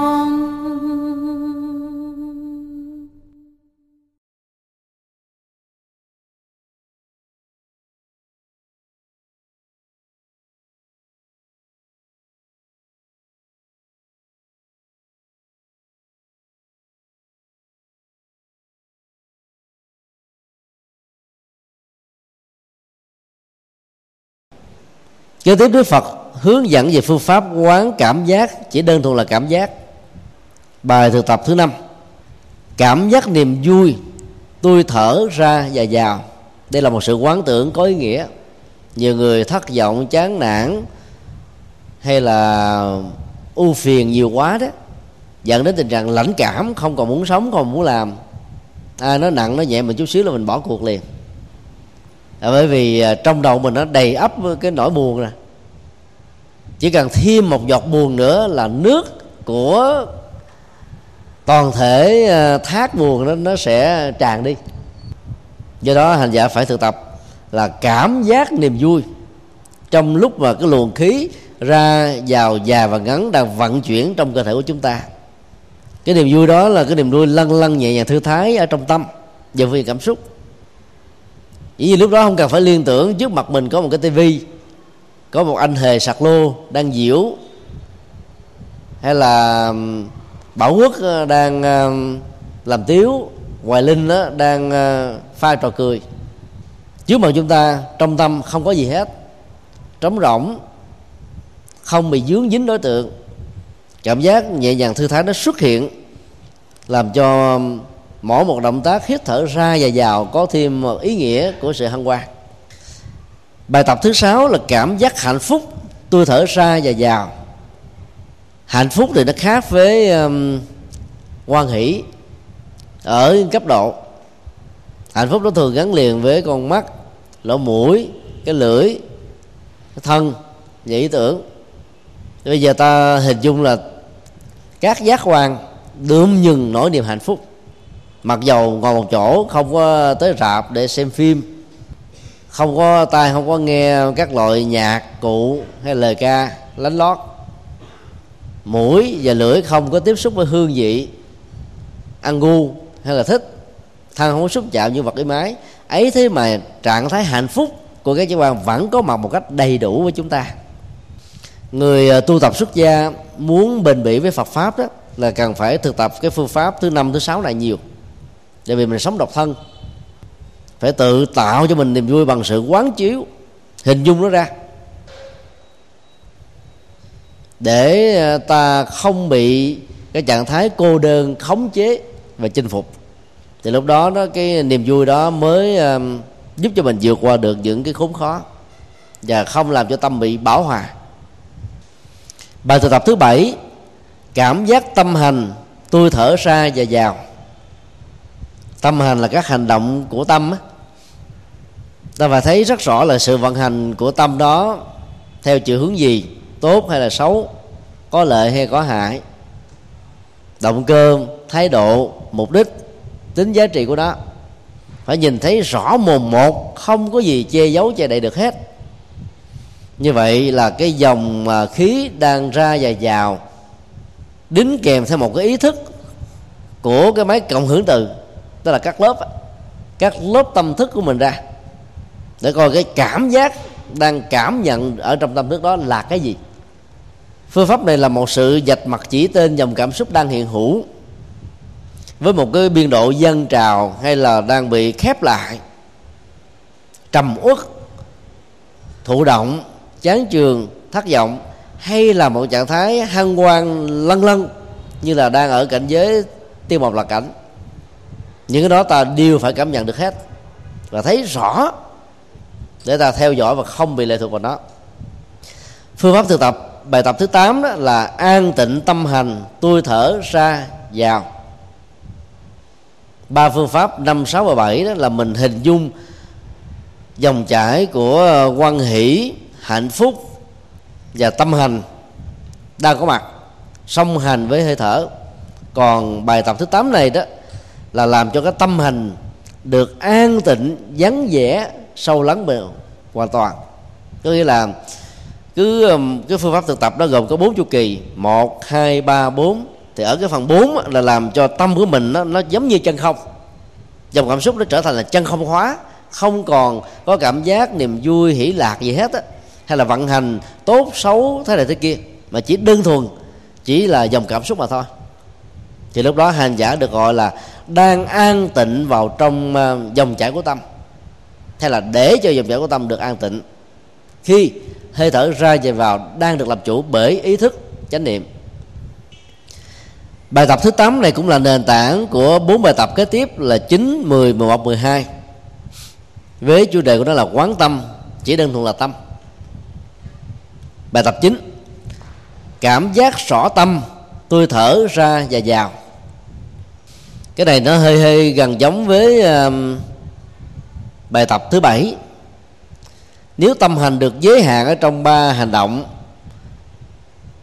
hoặc là sân hận, hoặc là tham ái, hoặc là ý thức hại người khác, hay là ba nhóm tâm đối lập lại với chúng. Sân thì đổi thành từ bi, tham ái đổi thành xả ly, và sát hại cũng đổi thành là là từ bi. Thì trong bài tập thứ chín, cảm giác rõ tâm, thì ta phải thấy rõ hết tất cả các cặp bài trùng hay là đối lập vận hành trong tâm của chúng ta với một ý thức nó đang có mặt song hành với hơi thở, hoặc là luồng khí ra vào. Tâm tham, tâm bất tham, tâm sân, tâm bất sân, tâm si, tâm trí tuệ, tâm ích kỷ, tâm vị tha, tâm tinh tấn, tâm dễ đãi, tâm hiểm độc, tâm rộng lượng, tâm tha thứ, tâm cố chấp.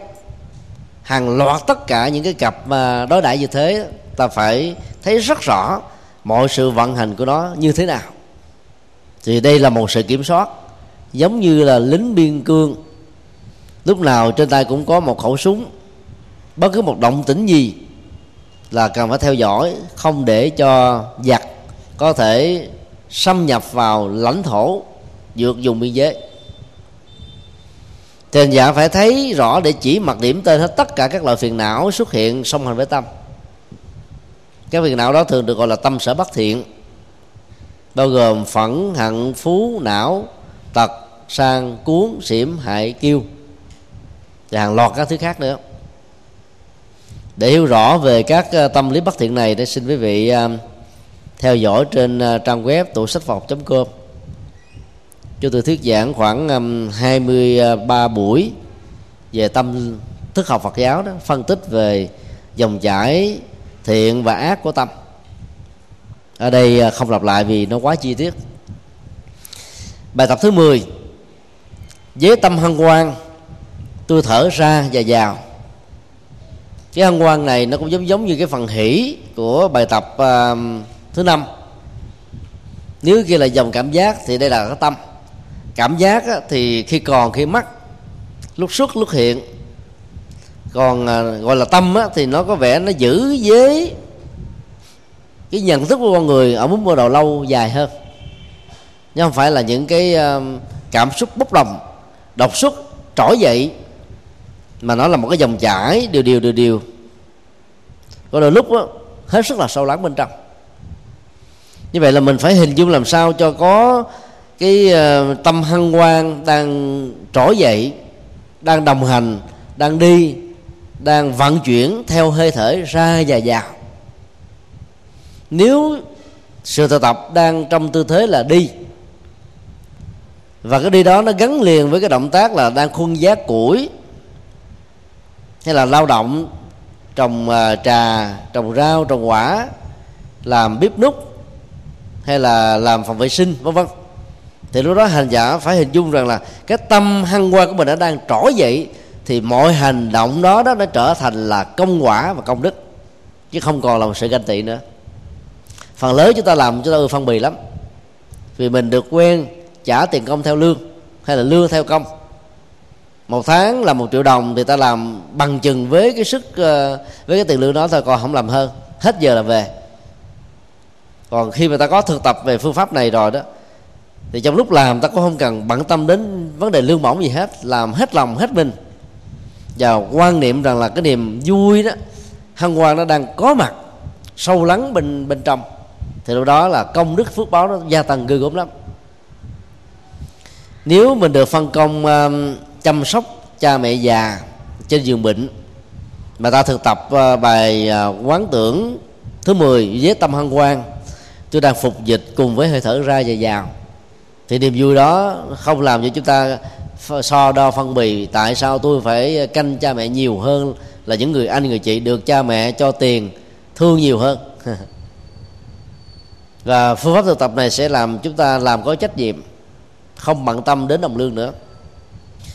Cách đây khoảng uh, nửa tháng trên uh, chương trình vê tê vê một có phóng sự về một uh, ông lão ở quận năm, bảy mươi bảy tuổi, nhìn thấy cái cảnh uh, phố xá dơ dãi quá, ba giờ khuya khi người ta đang uh, an giấc nồng, thì ông thức dậy cầm cái chổi quét từ dãy phố này sang làng xóm khác. Sáng sớm thức dậy nhiều người ngạc nhiên không biết tại sao trước nhà mình sạch thế, mới rình rình rồi mới phát hiện ra có ông lão làm công việc thầm lặng không ăn lương. Rồi từ đó nó khu, khu phố mới họp lại, và các bu lão trong làng nó cũng phát tâm sáng mười ba giờ, có người bốn giờ năm giờ bắt đầu quét, nó trở thành một phong trào. Rồi đó các chàng thanh niên, các cô thiếu nữ không thấy đâu hết, là bởi vì người làm đang có được cái tâm hân hoan. Mà nếu có hơi thở ra vào với tâm hân hoan như thế thì việc làm gì nó cũng là phước báo cả. Bài tập thứ mười một: với tâm định tĩnh tôi thở ra vào. Tâm định tĩnh là tâm không còn chạy theo cảnh. Mặc dầu Đạo Phật khuyến dạy chúng ta sống bằng tinh thần tùy duyên, không có nghĩa là ta biến tâm mình trở thành là chiếc một bình trôi theo thủy triều của cơn sông, khi thì bị dướng, khi thì tuôn trải ra biển khơi. Dầu là thuận hay là nghịch thì hành giả cũng làm chủ được tâm của mình, để cho nó được định tĩnh trước ba đào sống dậy của công việc làm ăn, của những sức ép cho các mối quan hệ, của sức khỏe, của giờ giấc, của việc làm vân vân. Lúc nào cũng được định tĩnh hết. Cái khái niệm định tĩnh nó cho phép mình liên tưởng đến những cái hình ảnh núi sừng sững. Mình có thể hình dung thở vào thở ra là núi vững chãi vân vân cũng được. Thay đổi cái từ định tĩnh trở thành là núi vững chãi thì giá trị cũng giống như nhau.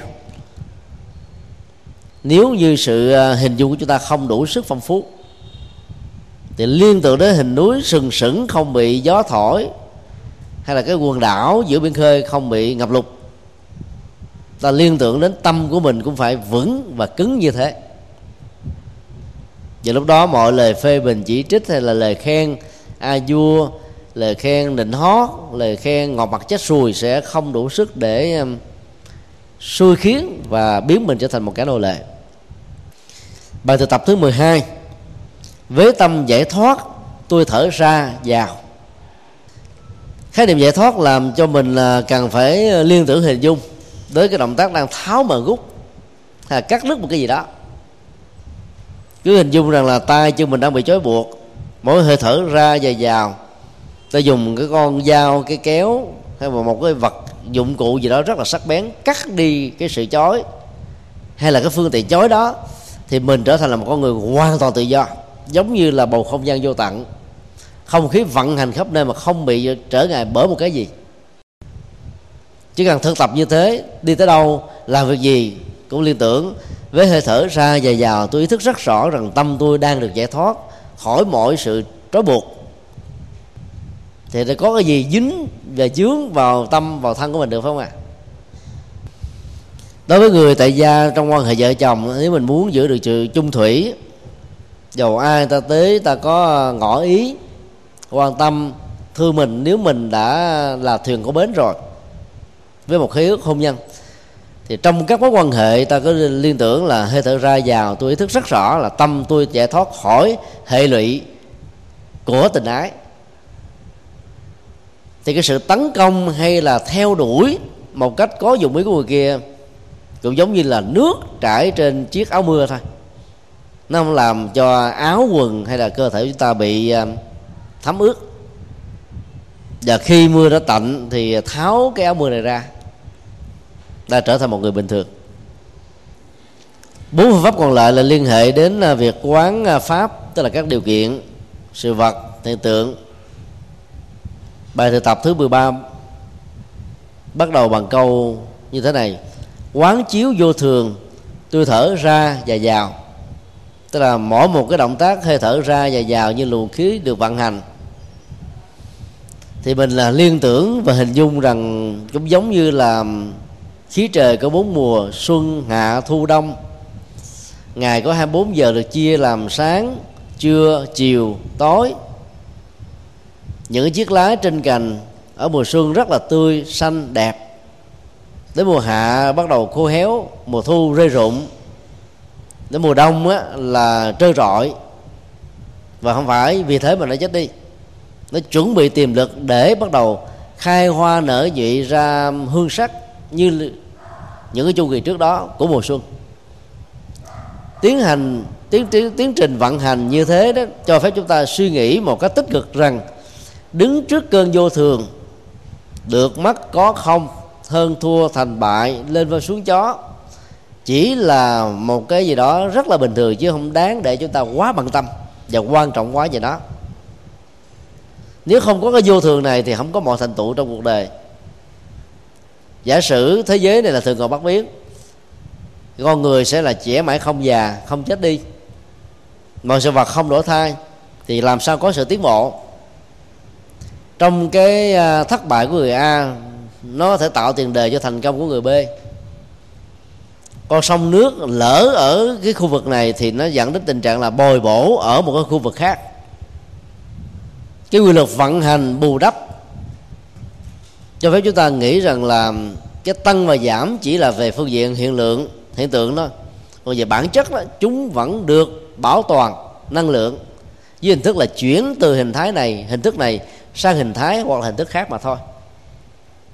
Đó là mệnh đề phát biểu trong Kinh Bát Nhã mà ta đọc mỗi ngày: nhất thiết chư pháp bất tăng bất giảm. Vô thường chỉ tạo ra sự tăng và giảm về hiện tượng, nhưng nó không tăng giảm về phương diện bản chất. Vô thường có thể dẫn đến tăng tốc, nỗi khổ, niềm đau, giọt nước mắt, sầu muộn, thậm chí là tự tử. Nhưng người hiểu rõ được sự tu học hành trì thì trong vô thường đó, người đó vững chãi hơn, với nhiều bài học hơn, cứng cáp hơn, và xem thường tất cả những khổ đau đến với mình từ vô thường hơn. Bài tập mười bốn: quán chiếu lì dục, tôi thở ra vào. Bài thực tập này giúp cho tâm của mình không bị vướng dính. Dục gồm có ba đối tượng. Thứ nhất là tình dục, như là cục năm trăm và là nền tảng của sanh tử luân hồi, làm cho người phàm mãi là người phàm. Thứ hai là tham dục, chỉ chung tất cả những uh, lòng tham theo chiều hướng xấu, có lợi cho mình nhưng mà hại cho người. Thì những lòng tham đó cần phải được loại trừ, xa lìa, vẫy tay chào trong lúc chúng ta đưa hơi thở ra và vào để duy trì mạng sống. Lòng tham thứ ba là ước muốn. Thì trong lúc mà thực tập về thiền đó, thì đừng để cho bất cứ một ước muốn nào, dù là tốt là đẹp đi nữa, tồn tại. Chứ để đơn thuần là ta lìa hết tất cả à, mọi ý niệm về ước muốn, từ xấu nhất cho đến tốt nhất, mà chỉ duy trì một trạng thái hơi thở ra vào, cái tâm trống vắng, như là bản chất của mọi sự hiện tượng nó như thế. Vì lúc đó tâm của mình thấy rõ được bản chất vận hành của sự vật hiện tượng, cho nên không bị dướng và dính theo chúng. Bài tập thứ mười lăm, quán chiếu tịch diệt, tôi thở ra và vào. Bài tập này ngược lại với bài tập thứ mười ba.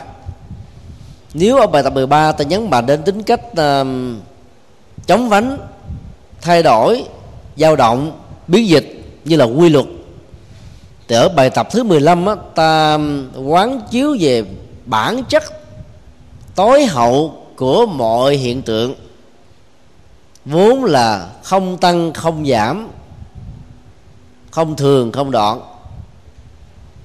Nó vẫn lặng, nó giữ trạng thái vui nguội của nó, dù trải bao nhiêu tan thương biến dịch, nó vẫn là nó như là thổi hôm nào. Hòa thượng Mãn Giác có làm một bài thơ trong đó có hai câu: sớm nay thức dậy choàng thêm áo, vũ trụ muôn đời vẫn mới toanh. Đó là cái nhìn là tịch diệt về mọi sự hiện tượng. Ta phóng thích tất cả, rũ bỏ tất cả mọi thành kiến, các lăng kính màu mà ta nhìn về con người thông qua quá khứ người đó, tại vì con người thông qua những lỗi lầm của họ, tại vì con người thông qua những cái mối quan hệ hụt hặc hay cái gút với mình. Bây giờ dùng lăng kính tịch diệt tướng, tức là không có mọi biến thái dao động trong cái cơn vô thường tăng tốc, cái tính nguyên quỷ chân như vẫn được giữ nguyên, để từ đó ta rũ bỏ hết mọi thành kiến. Vì vậy mình tiếp xúc với con người và cuộc đời bằng một cái tâm rất mới, và do đó trong giao lưu tiếp xúc luôn luôn có được niềm vui. Vợ chồng mà hì hì hạch với nhau, lời qua tiếng lại thì đôi lúc làm cho bạo lực về ngôn ngữ trong gia đình có mặt, và cái người nghe có cảm giác là bị đè nặng khống chế, cho nên muốn giải phóng, do đó có cảm giác là cốc cần. Người nữ khi mà bị cảm giác cốc cần á, thì thường trả lại hết tất cả những gì mà người chồng hay là người tình của mình tặng, được xem như là một sự cắt bỏ. Thế bây giờ mình quán cái tính cách tịch diệt, là trên cái bề mặt của sông nước á, một cái cơn gió thổi ngang qua, sóng bắt đầu nó trỗi dậy. Lượng sóng với cái biên độ của nó, cao hay là vừa hay là thấp, mạnh hay là yếu, là hoàn toàn theo lệ thuộc vào tốc độ của gió. Nạn hồng thủy hay là sóng thần đó, nó cuốn trôi hết tất cả các nhà cửa với một cái um, sức mạnh mà khi nó đi ngang qua chỉ trong vòng có vài phút thôi, tất cả còn lại là sự đổ nát. Thì mình cũng xem tất cả mọi sự chấp trước về thái độ và tâm lý đó trong cái mối quan hệ với nhau, nó cũng là cơn lốc tương tự. Bây giờ quá tịch diệt rồi thì ta phải hình dung rằng là những thứ đó nó chỉ là hiện lượng, hiện tượng thôi, chứ về bản chất thì nó không như vậy. Bản chất của sự vật hiện tượng trong tình huống này giống như là cái phẳng lặng của nước ở bên dưới. Ở trên này dầu có sóng cái nào nhưng bên dưới nó vẫn không có dao động gì hết. Đó là một cái nghệ thuật để làm mới tâm thức trong các mối quan hệ. Bài thực tập cuối cùng, quán chiếu xả ly, tôi thở ra vào. Nếu như quán tịch diệt không có kết quả thì hướng đến sự xả ly, là vẫy tay chào với nó. trước khi chọn giải pháp vẫy tay chào đường ai lấy đi đó, thì ta cũng nên thực tập sự trải nghiệm của quán tịch diệt, trở về với cái điểm zero ban đầu khi mà hai người mới bắt đầu quen biết nhau, để cho tâm của mình không bị dướng bận bởi những cái nỗi đau, cái gút. Còn trong phương pháp quán xả ly đó thì đối tượng chính yếu của nó là bất cứ cái gì làm cho tâm bị hệ lụy, ngày càng bị chìm đắm, dướng díu, khổ đau, bế tắc, sầu muộn, u lo, thì ta cần phải phóng thích nó,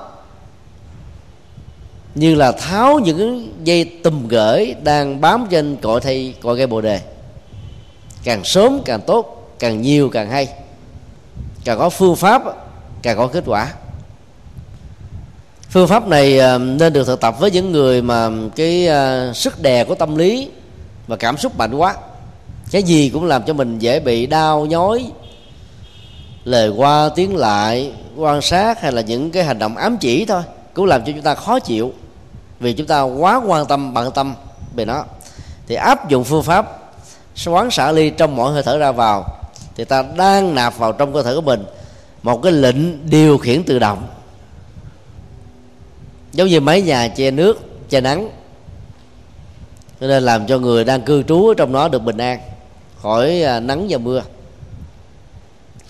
Xả ly là một cái áo giáp giúp cho người thực tập không bị thương tổn bởi các loại vũ khí tấn công vào.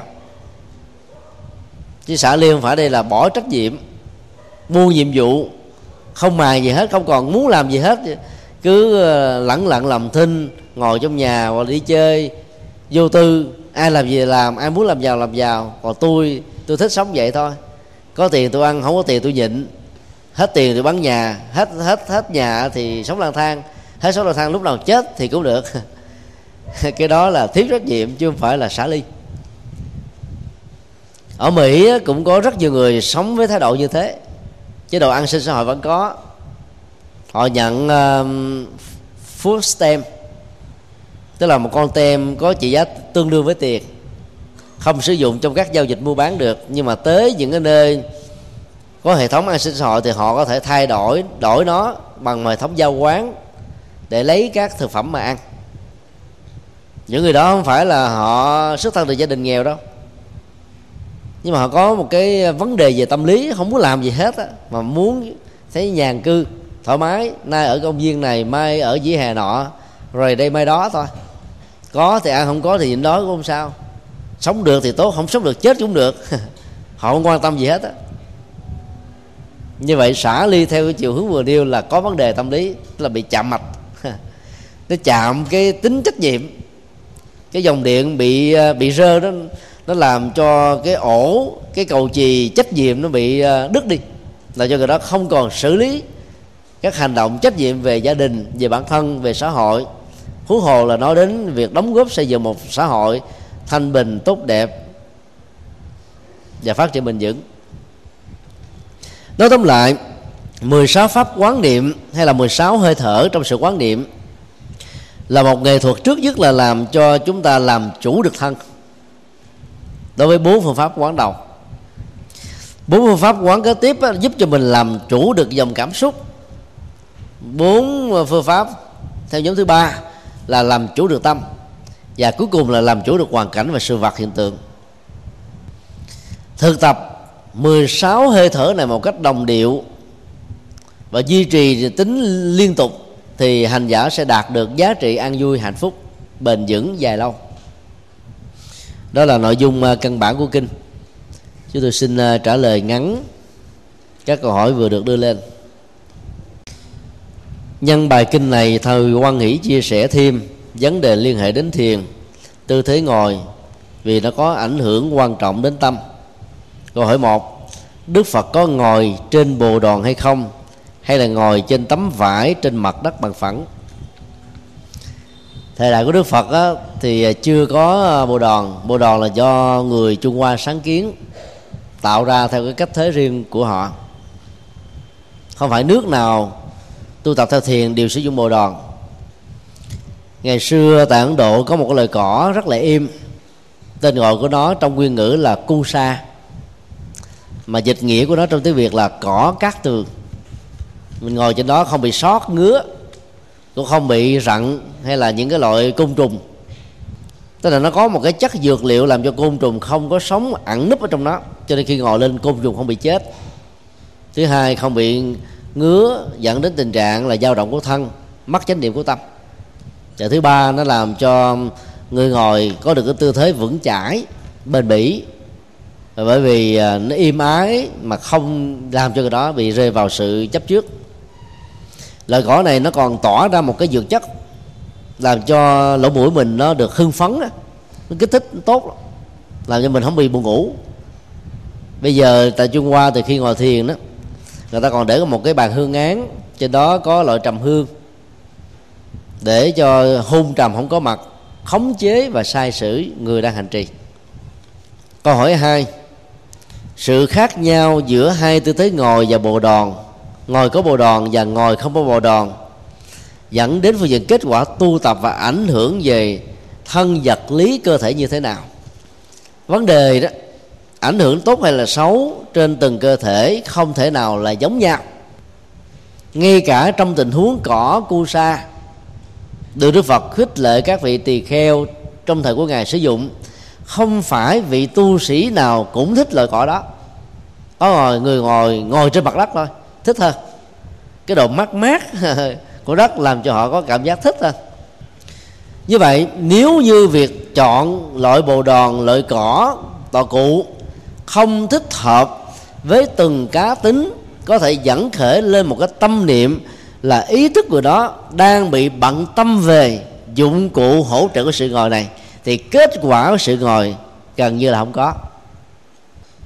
Khi đi giảng, các vị pháp sư cũng mỗi người có ngu. Có người thích ngồi cái ghế không có niệm, ngồi ghế niệm chút xíu nó nhức lưng. Mà nếu như vị thị giả không để cái gì đó, để cái ghế ngồi nhức lưng là ông thầy mình sẽ giảng không hay được. Vì bận tâm ngồi chút xíu nó khó chịu quá, rồi chẳng lẽ lúc đang, đang ngồi ngồi dậy kêu lấy cái ghế khác cũng kỳ.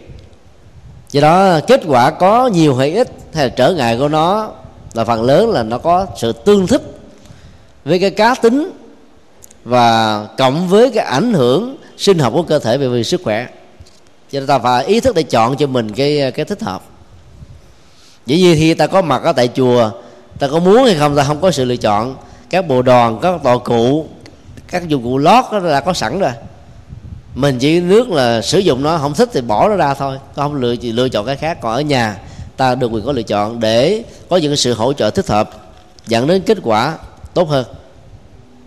Ở Đắk Lắk vừa rồi đó là mùa lạnh đang diễn ra, thì ngồi trên chính điện của các ngôi chùa tại Đắk Lắk, ngồi chút xíu là mình thấy mình lạnh cống. Người dân địa phương họ cảm thấy họ hăng hoa, họ mát vô cùng, vì họ quen với khí hậu đó.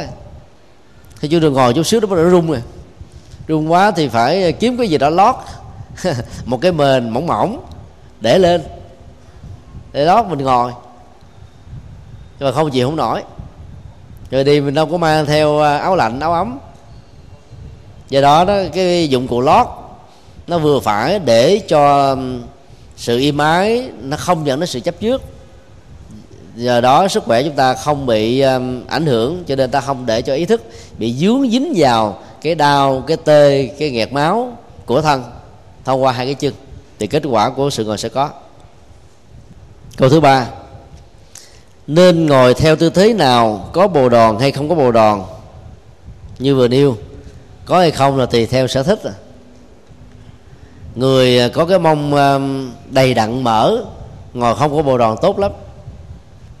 Còn người đó cái xương á, nó đụng với da thì ngồi nó đau vô cùng, cho nên buộc phải có thì mới có thể ngồi lâu được.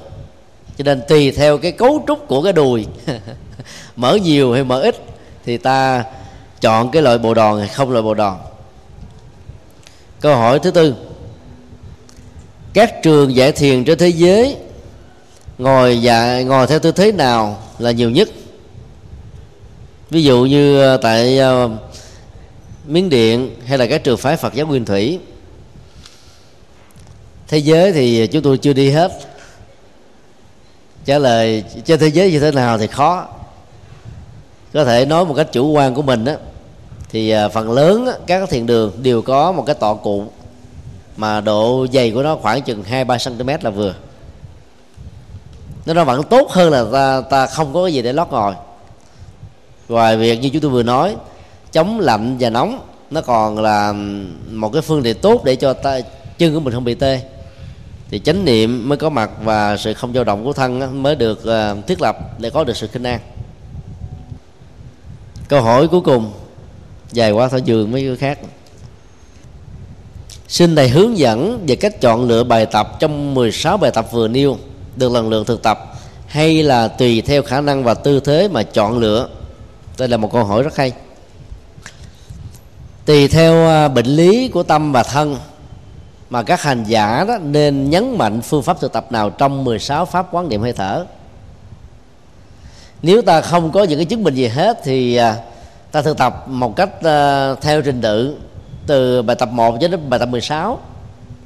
Giống như các võ sư, các võ sinh đó, mỗi ngày phải tập các bài quyền từ một cho đến nhiều bài quyền để cho toàn để sức khỏe của chúng ta được đảm bảo, sự nhanh nhẹn trong ứng phó khi có những tình huống cần sử dụng đến võ đó được thực hiện một cách tốt hơn. Còn người mà thực tập quán niệm mười sáu pháp hơi thở thì ta làm chủ được thân, làm chủ cảm xúc, làm chủ được tâm, làm chủ được hoàn cảnh. Thì khi mà tiếp xúc với cái gì liên hệ đến thân, cái gì có thể tạo ra cảm xúc, cái gì tạo ra tâm, cái gì có môi trường hoàn cảnh, thì ta không bị chạy theo nó như là một kẻ bị nô lệ, nô lệ. Như vậy tập căn bản nhất vẫn phải là theo trình tự của mười sáu pháp. Còn trong lúc ta trị bệnh cấp tính, ví dụ như người nào đang có cái bệnh tham nhiều quá, cái tay mà đi tới đâu mà thấy đồ đặt ai mà không có, mà không cầm về là chịu không đặng. Thì lúc đó phải thực tập phương pháp mười sáu là quán chiếu xả ly, tôi thở ra vào. Thì lúc đó mình phải hình dung là trên bàn tay tôi không có cái gì hết. Nó không có cục hít, nó không có dầu hắt, nó không có xinh gôm, nó không có băng keo hay mặt để dính cái vật này vật kia, nó phải buông. Hoặc người nào đó bị cái chứng bệnh về cảm xúc nhiều quá, ai nói gì cái là mình cũng tư tư duy tưởng tượng rằng người ta đang phê bình chỉ trích mình, thì phải quán chiếu xả ly này để không còn nữa. Như vậy là trong suốt thời gian tập, người đó chỉ cần thực tập một cái duy nhất là quán chiếu xả ly, tôi thở ra và vào, thì hiệu quả nó sẽ cao hơn, vì đây là cái phương pháp trị bệnh cấp tính. Hoặc ta có thể thực tập hỗ trợ phương pháp thứ mười bốn là lì dục. Dục là một đối tượng dẫn đến chấp bắt, cần phải xả ly. Và đối tượng đó là đối tượng chính yếu, còn xả ly đây là chỉ chung cho tất cả những cái gút mắt và trói buộc nói chung. Muốn xả ly nó một cách có bài bài bản và nghệ thuật đó, thì ta phải biết cái gốc rễ dính mắc là cái gì. Thì lúc đó ta thực tập bài tập thứ thứ thứ chín, cảm giác rõ tâm tôi thở ra vào. Tâm đó nó đang đi theo hướng chuyển gì, lý do tại sao nó đi, hoàn cảnh, điều kiện tác động xung quanh và người giao tế ảnh hưởng như thế nào. Như vậy là không nhất thiết phải thực tập từ đầu chí cuối theo thứ tự. Đối với những cái tình huống ta muốn sử dụng chúng để điều trị những cái chứng bệnh tâm, cảm xúc, thân và sự lệ thuộc quá nhiều hay là chấp mắc dính quá nhiều về hoàn cảnh. Câu hỏi cuối cùng. Có hiểu ngã là hình ảnh mà ý thức mình tự khắc họa về bản thân. Mà theo Đạo Phật, thân mình là không thực thì ngã cũng không thực. Còn theo phương Tây thì cần phải phát triển ý thức bản thân, xây dựng hình ảnh bản thân để sống tích cực. Xin thầy hãy giải thích có gì khác nhau, có gì mâu thuẫn ít nhất về phương diện lợi và hại trong hai quan niệm vừa nêu. Đây là một câu hỏi rất hay. Trong tâm lý học của phương Tây đó, cái tôi được khích lệ dưới hình thức là cá tính. Ví dụ ta nói là người đó có cá tính rất mạnh thì người đó dễ dàng thành công. Cá tính tạo ra một ấn tượng. Cái tôi đó còn được tô bởi những cái lớp trang phục như là lòng tự trọng hay là lòng tự ái. Lòng tự ái và lòng tự trọng là bà con ruột thừa, với hai cái biên độ, một bên là trời, cái còn lại là vực. Lòng tự ái tức là thương mình quá mức, cho nên người ta có nói đúng như mình nhưng mà nói mà nó không khéo là mình cũng giận, mình chẳng thèm chẳng quan tâm. Và lúc đó ta có thể tư duy trong đầu bằng cái cách tự an ủi như thế này: giả sử ngày mai ra sao nữa, cho dù ra sao cũng chẳng sao. Là cái người mà tự tự ái nhiều đó sẽ quan niệm như thế. Cứ làm sao cho tâm mình được thoải mái ngay lúc đó thôi. Còn cái chuyện tương lai không bận tâm đến, mặc dù mình biết nó rất là tệ lậu, nó rất là bi đát và nó không có lối thoát. Nhưng vì muốn thoát ra cái hoàn cảnh hiện tại, cứ làm được gì thì cứ làm. Cho nên sống với tâm tự ái càng nhiều đó thì cái tôi đó nó càng nặng. Còn lòng tự trọng đó là một cái chiếc áo, nó mang cái tính thời trang hấp dẫn lắm mà tốn rất nhiều tiền. Nó đề cao vai trò của con người, tính cách mình cần phải biết tôn trọng mình. Cho nên à, không thể ứng xử theo cách là làm hạ phẩm cách giá trị của mình xuống. Về một phương diện nào đó nó, nó là tốt. Nó tốt ở chỗ nó làm cho mình sống một cách bài bản hơn. Nhưng mà nó xấu ở chỗ đó là cái tôi gì rất dễ bị thương tổn. Nó bị bao bọc bởi quá nhiều các cái vành đai, rồi pháo đài, vũ khí đạn dược, vệ sĩ, vân vân. Cho nên dầu là tự trọng hay là tự ái, nếu nó là sai lầm thì đồng nghĩa với cái gọi là tự sát. Xin lặp lại: tự ái sai lầm là một tự sát, tự trọng sai lầm là một tự sát.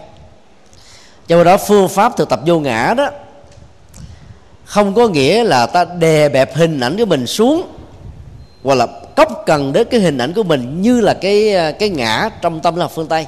Mà ở đây đó là ta xây dựng nó bằng một tinh thần, nó không tạo ra gai góc trong các mối quan hệ với người khác, không tạo ra các cái khoảng cách tâm lý gì vật lý, không tạo ra những cái bước bước thành dẫn lý trường thành hay là giải trường sơn giữa ta và người. Làm tất cả, đóng góp tất cả, sáng suốt, năng động, tích cực, tinh tấn, vươn lên, nhưng không bận tâm về cái tôi của mình và thành quả mà mình đóng góp cho xã hội. Người ta được quyền ca ngợi tán dương mình, mình mình không có bận tâm lắm. Và hình ảnh mình nó còn nổi cồn, nổi đám, nổi đình còn gấp trăm nghìn lần đối với những người tự trọng tự ái, chỉ vì cái tôi mà thôi. Cho nên càng vô ngã nhiều chừng nào thì hình ảnh chúng ta càng cao chừng đó. Ví dụ là một người lãnh đạo, xê e ô của một công ty, hay là giám đốc, chủ tịch hội đồng quản trị, mà tư cách của mình bình dân, thông minh, sáng suốt, giải quyết vấn đề rất là nhanh gọn lẹ, hiệu quả cao, mà mình xem mọi người như là anh em ruột thịt, không có khoảng cách gì hết, thì người đó đang gọi là sống với tinh thần vô ngã về tâm lý học. Thì được tất cả những người liên hệ với mình kính quý mến mình, cho nên hình ảnh đó, đó được người ta ca ngợi tán dương. Còn mình tự đề cao mình nhiều chừng nào thì ta đè đè đầu, đạp cổ mình xuống chừng đó. Khiêm hạ, nhường bước càng nhiều với một cái tâm chân thật, chứ không phải là làm duyên làm dáng hay là giả trang thiền tướng, thì ta cần được mọi người khích lệ và tôn trọng.